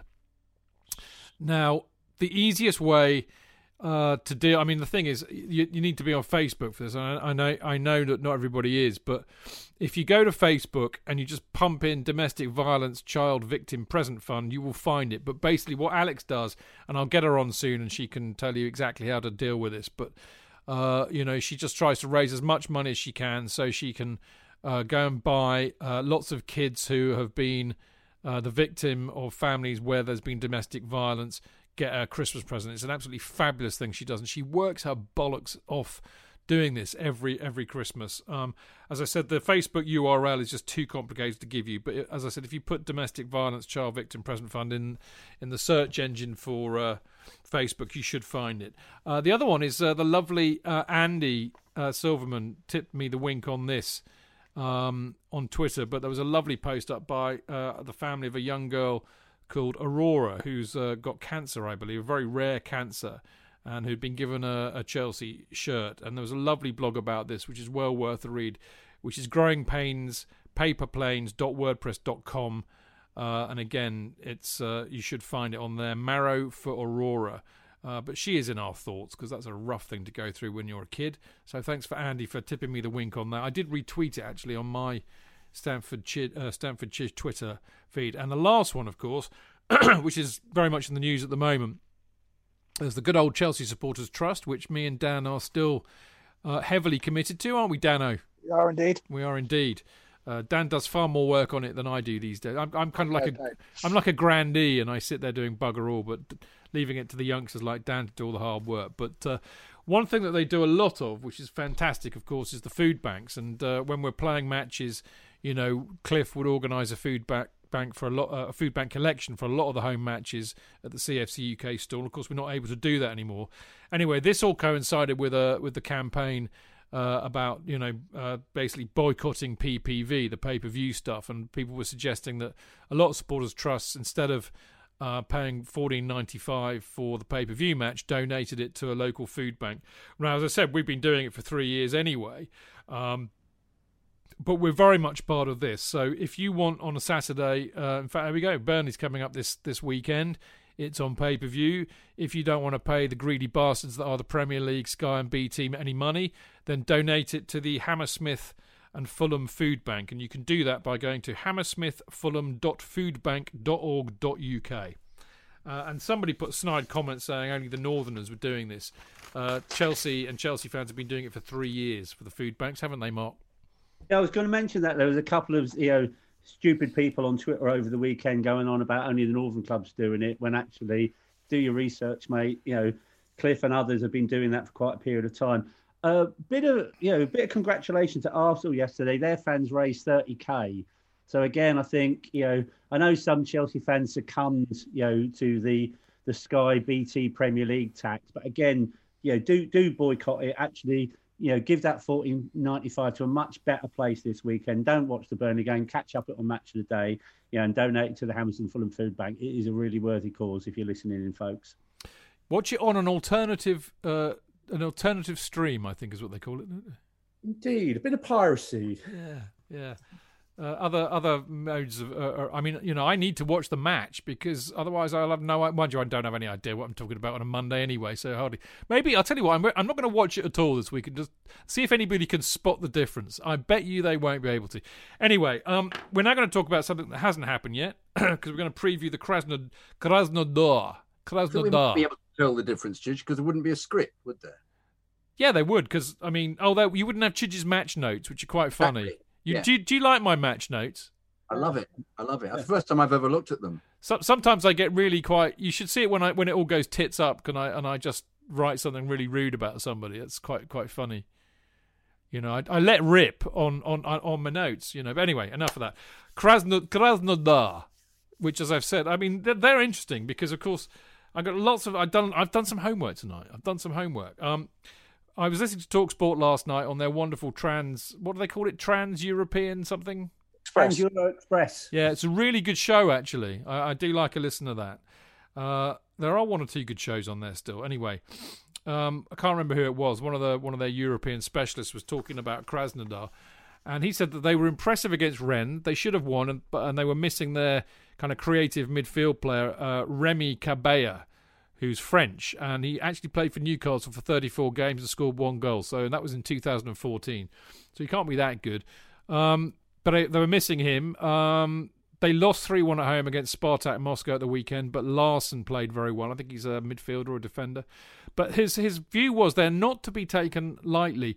They are bizarre. I mean, this is only their second appearance in the Champions League. Uh, they finished third in the Russian league last season behind Siska and Spartak. They're nicknamed uh, Bikey or the Bulls or the Black Greens. How can you have black greens? Is that like gone off vegetables? I don't know. Or type of chocolate, posh chocolate. It could be posh chocolate. Yes, I like that. Yes, indeed. Green and black. Yeah. Yeah. Uh, they're in southern Russia, about 120 mi- uh, 20 kilometers east of the Black Sea. They tend to play 4 2 3 1.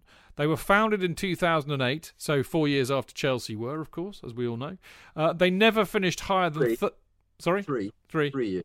Oh, you're you're so right. I do apologise. I I'll, I'll go out and shoot myself now for, uh, you know, behaviour unbecoming. Shoot yourself in the foot because you already have done. Yeah. I, well, I, if I put my foot in my mouth, I could probably do it both. You know, kill two birds with one stone. Yeah. Anyway, yeah. So they were only founded in 2008. They've never finished higher than third in Russian Division One, and they were runners-up in the Russian Cup in 2014. They've had six seasons in the Europa League, reaching round of 16 in 2017 and 2019. So they're they're basically very much a Europa League level team. Uh, their top scorer is the Swede, the Swede Marcus Berg, who's got nine goals, and he's aged 34, a Swedish international. Uh, their left back Ramirez, who's I think from Ecuador, uh, has been compared to Robert, Roberto Carlos, presumably because he's left-footed. Because I can't see any other comparison really South standing. American. And he's South American. Well done, Dan. I mean, basically, they, they seem they seem to have a lot of players who are over thirty and uh, you know either current or former Russian internationals. But the reality is, is that you know uh, they're a pretty ordinary side. This is a Euro- Europa League team, Dan. Really? Yeah, I mean, I've never, I've never really knew too much about them. I've kind of saw them and you know you watch the goal updates for the Thursday night Europa League, but listen, man for man, we should we should beat them. We should beat them comfortably. I mean, this, going to Russia is always tough. It's good. It's glad it's October rather than getting December. It's going to be absolutely freezing. So probably playing at the right time. Respectfully, we should go out there. We should get a result. I mean, I looking at their team. I you know apart from Berg, who had a small spell, I think it was for West Brom. In, in about ten years ago, they haven't really got anything that should threaten us. Lot, We should- lot of journeymen, lot of journeymen Yeah, in their well, that's the thing. You go you go to Russia for you know a payday right at the very end.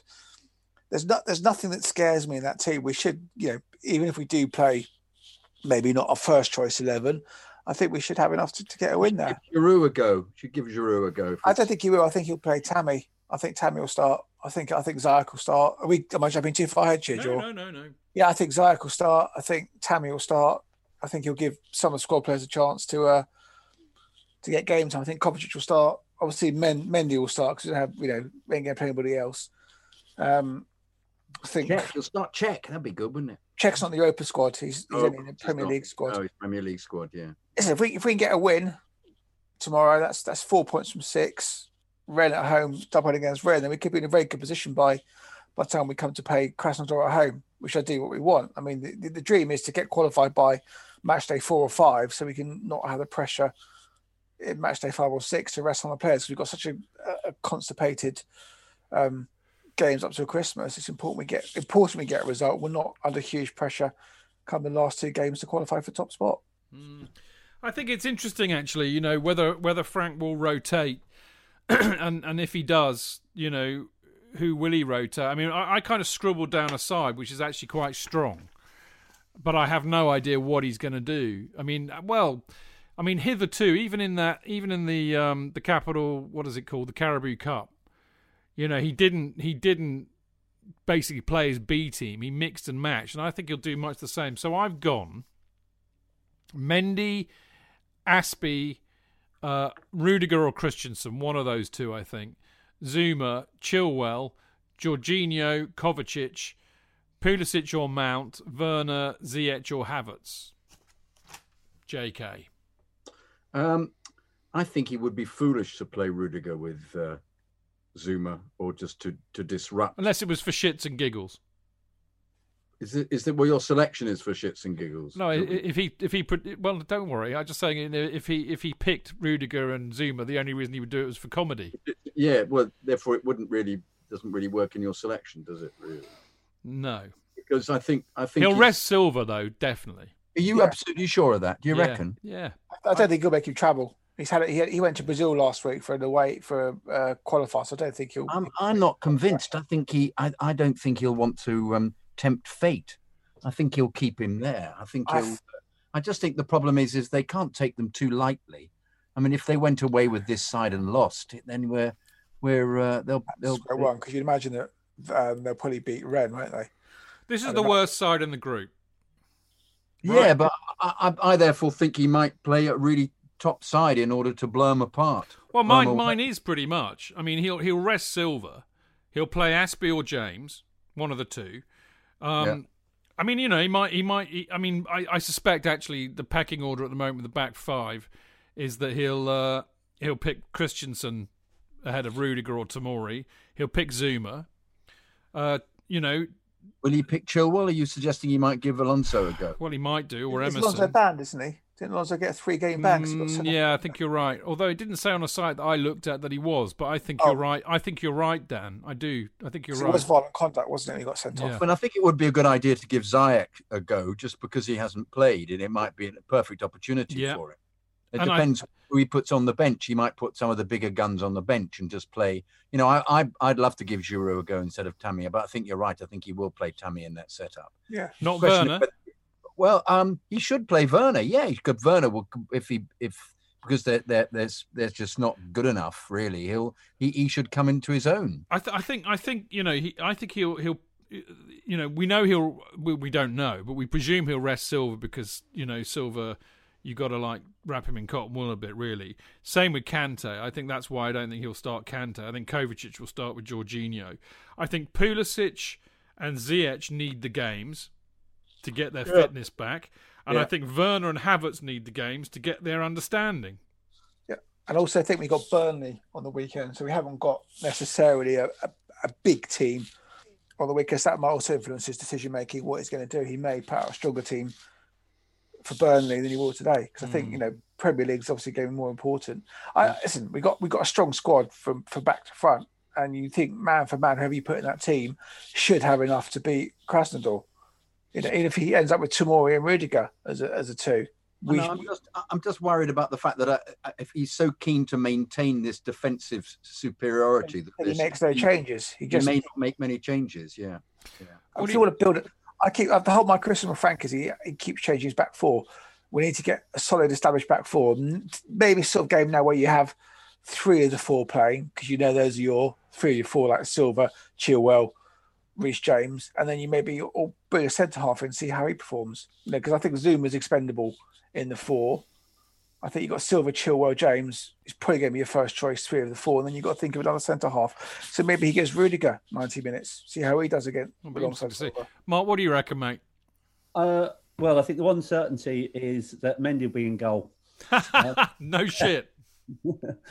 uh, I'd, I'd probably, if we stick with the five at the back, because we played it at the weekend, um, I, I see, I see the logic of Silva staying at home because obviously, you know, the travelling is done lately. So you could keep the four of the five from the weekend and a another. So I don't know who that a another would be. You know, would it be Rudiger? Would it be Christensen? You know, wait and see. I think there's an argument for playing or trying Werner and Tammy up front together. And if they don't do that, Werner and Giroud up front together. But I, I think it will it will be Abraham. I think the other I think the other things to add about Kra- Krasnodar is obviously they got beat at the weekend by Spartak Moscow, so they lost three one. Victor Moses scored against them. oh my them. god! Yeah, know if you picked up and noticed that. Uh, and I think the other thing, you know, th- this is the real downside. So, like off off the playing pitch, you know, is with fans not being there, not being able to travel. You know, Krasnodar of all the three Yeah. games in the group would have probably been the real trip Yeah. that a lot of Chelsea fans really would have wanted to have done. You know, Rennes is relatively easy to get to. Seville's relatively easy get. This this is a journey.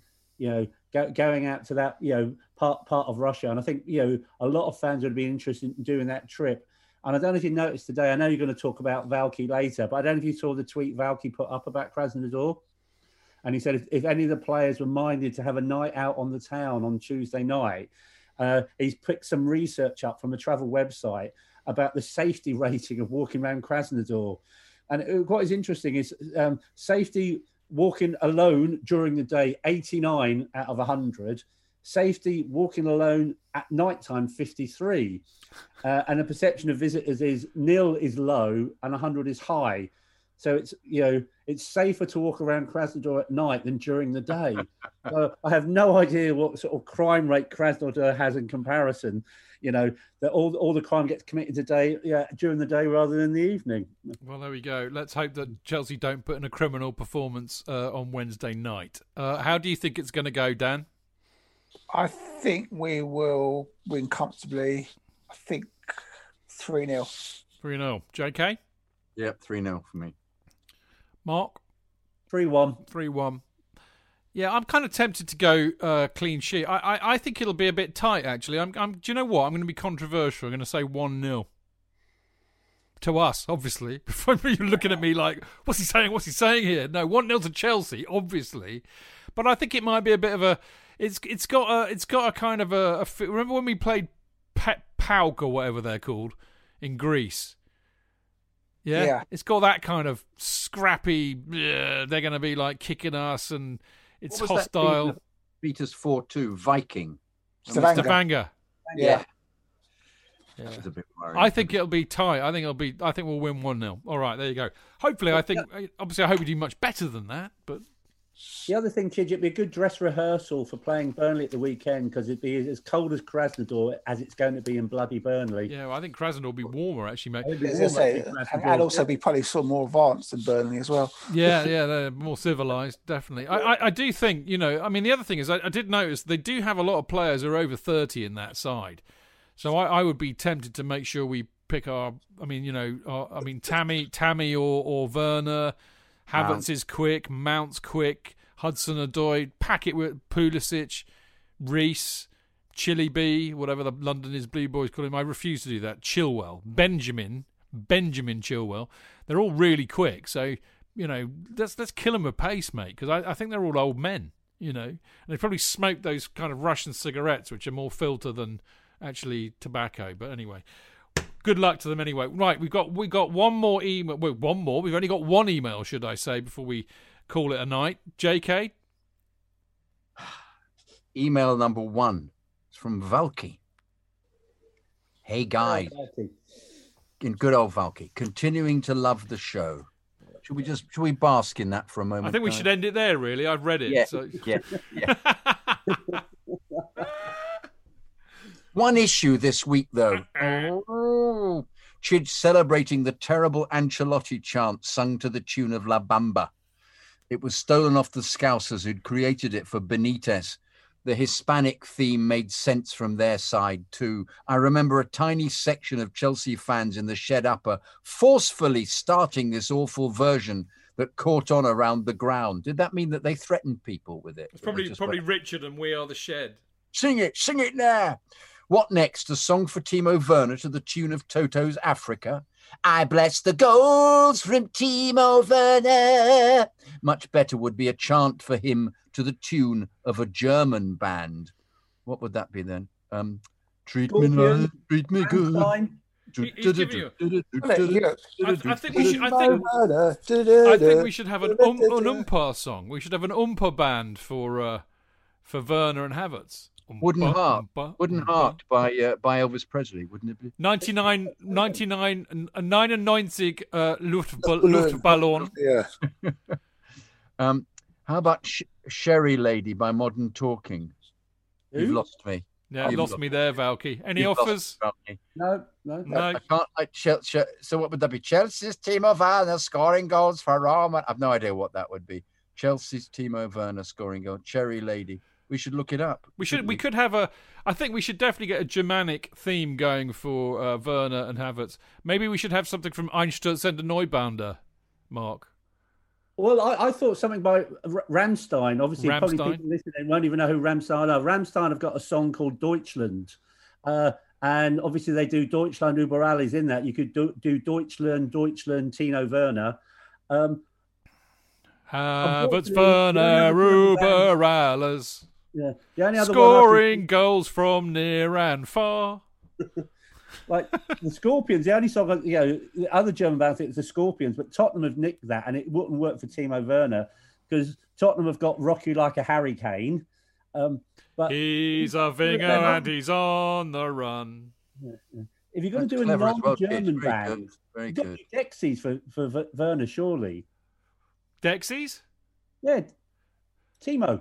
Come on, Timo. Oh, Uh, Timo, Oh, Timo, Timo, Timo, Timo, Timo. Timo, Timo, Timo. Is it Oh, is it Timo, Berry yeah. Baby by the Four Seasons? Chelsea's Timo Werner. No, no, no, no, no, No idea. No idea. Anyway, enough. Anyway, I haven't quite thought through the rest. No. Uh, as I'm rearranging my Chelsea badges in colour order. so to impress the hot ladies who still appear to have lost my contact details. Perhaps the internet is slow during lockdown. Best wishes and keep up the hard work. Adam Valky Valsak. Valchak. Valchak, I'm so sorry. The leftback.co.uk. Well, that's a very good email, isn't it? Because it's got us all talking. We should do that. We should encourage people to send emails discussing Silly emails. What songs we should attempt to appropriate. Love a bit of play- Valky. You know what it'll be. It'll if we were all at the back there together, it would just be Chibo, Chibo, Chibo, Chibo. That's all it would be. You know that, unfortunately. Um, and who else would we have? But I, I um, um, what new play? Well, uh, Havertz, Havertz, Havertz, Havertz. Uh, I, I despair of the creativity. I'm sorry. Uh, I remember the great. So what was it? Um, na na na na na na na na. Hey hey hey, Chelsea. What a good chant. Kai. Havertz. Kai Havertz, Kai Havertz, Kai. Mark, in bring some Kai, sense and decorum Kai. to us. Well, Valky's been busy because Valky posted another song up on Twitter today. I don't know No if you saw way, it. really? He did. Absolutely brilliant. You know, he's he's done one to head, shoulders, knees, and toes.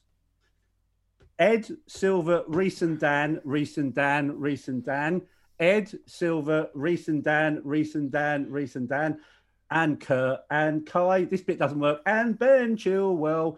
Ed, Silva, Reece and Dan, Reece and Dan. Pretty good though. It's not bad.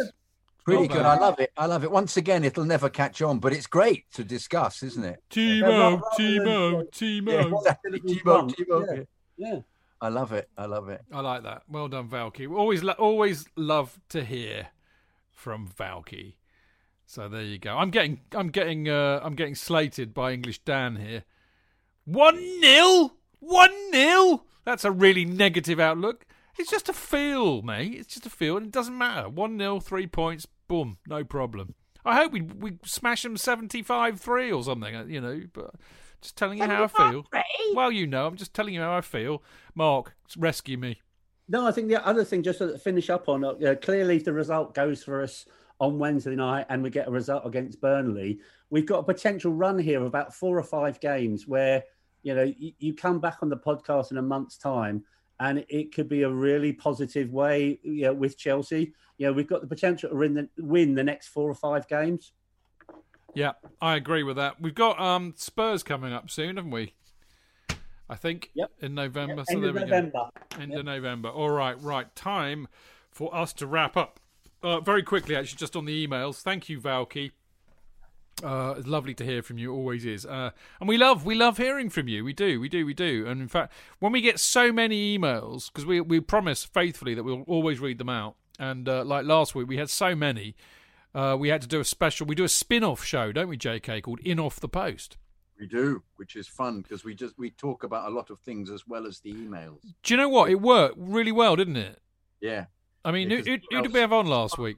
Spark out a lot of thought. It's not we don't rush through them. I think the the problem is frequently we've got a lot at the end of the show, so we rush through them. Yeah. Having them in a separate program gives us an opportunity to discuss what the, the emails are about and anything they come up with, any good ideas they come up with, any bad ideas they come up Yeah, with. We, yeah. we discuss them. No, it did work well. It meant a very late night for you and me, which at our age is, is not too good. Uh, we we let we let Clayton and uh, Tony off the hook, didn't we?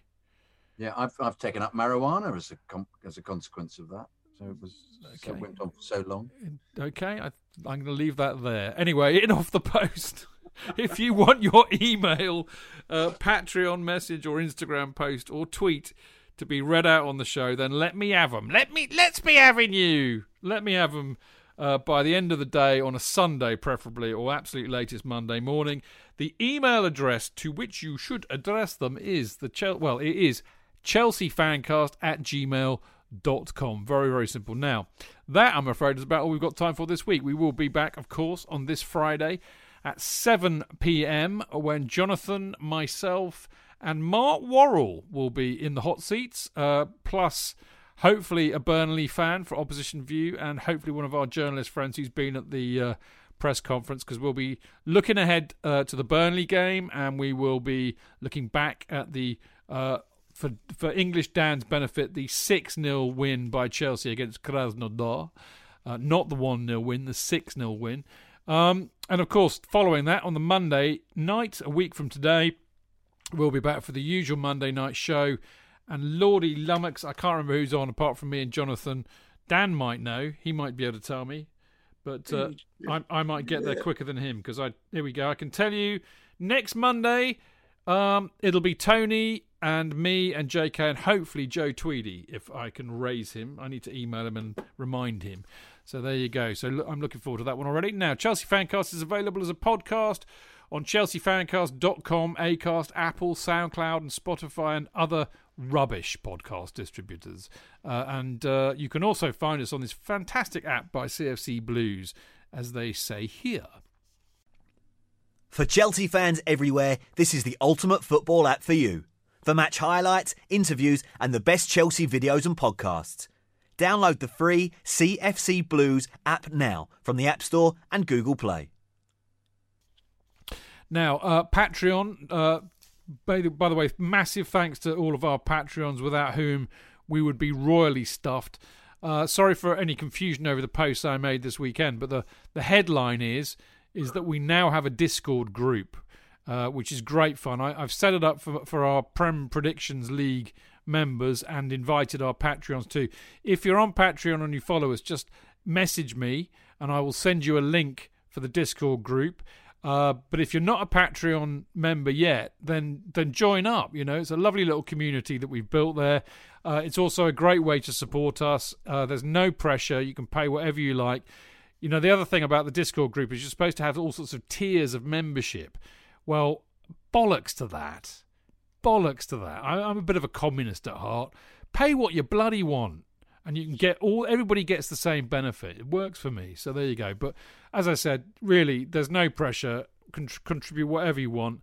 No skin off my nose. I'm just delighted that so many of you do and i think it's very very touching. So if you want to join in all the fun it is patreon.com forward slash chelsea fancast uh, and as I said, if you are on Patreon, it's a great way of sending a message to me. I usually respond fairly quickly. You can let me know what you want on the show or just chat or contribute anything really. So there you go. Uh, right, Twitter, of course. We're on Twitter. Follow us at Chelsea Fancast. Me at Stamford Chidge. Jonathan at Jonathan Kydd.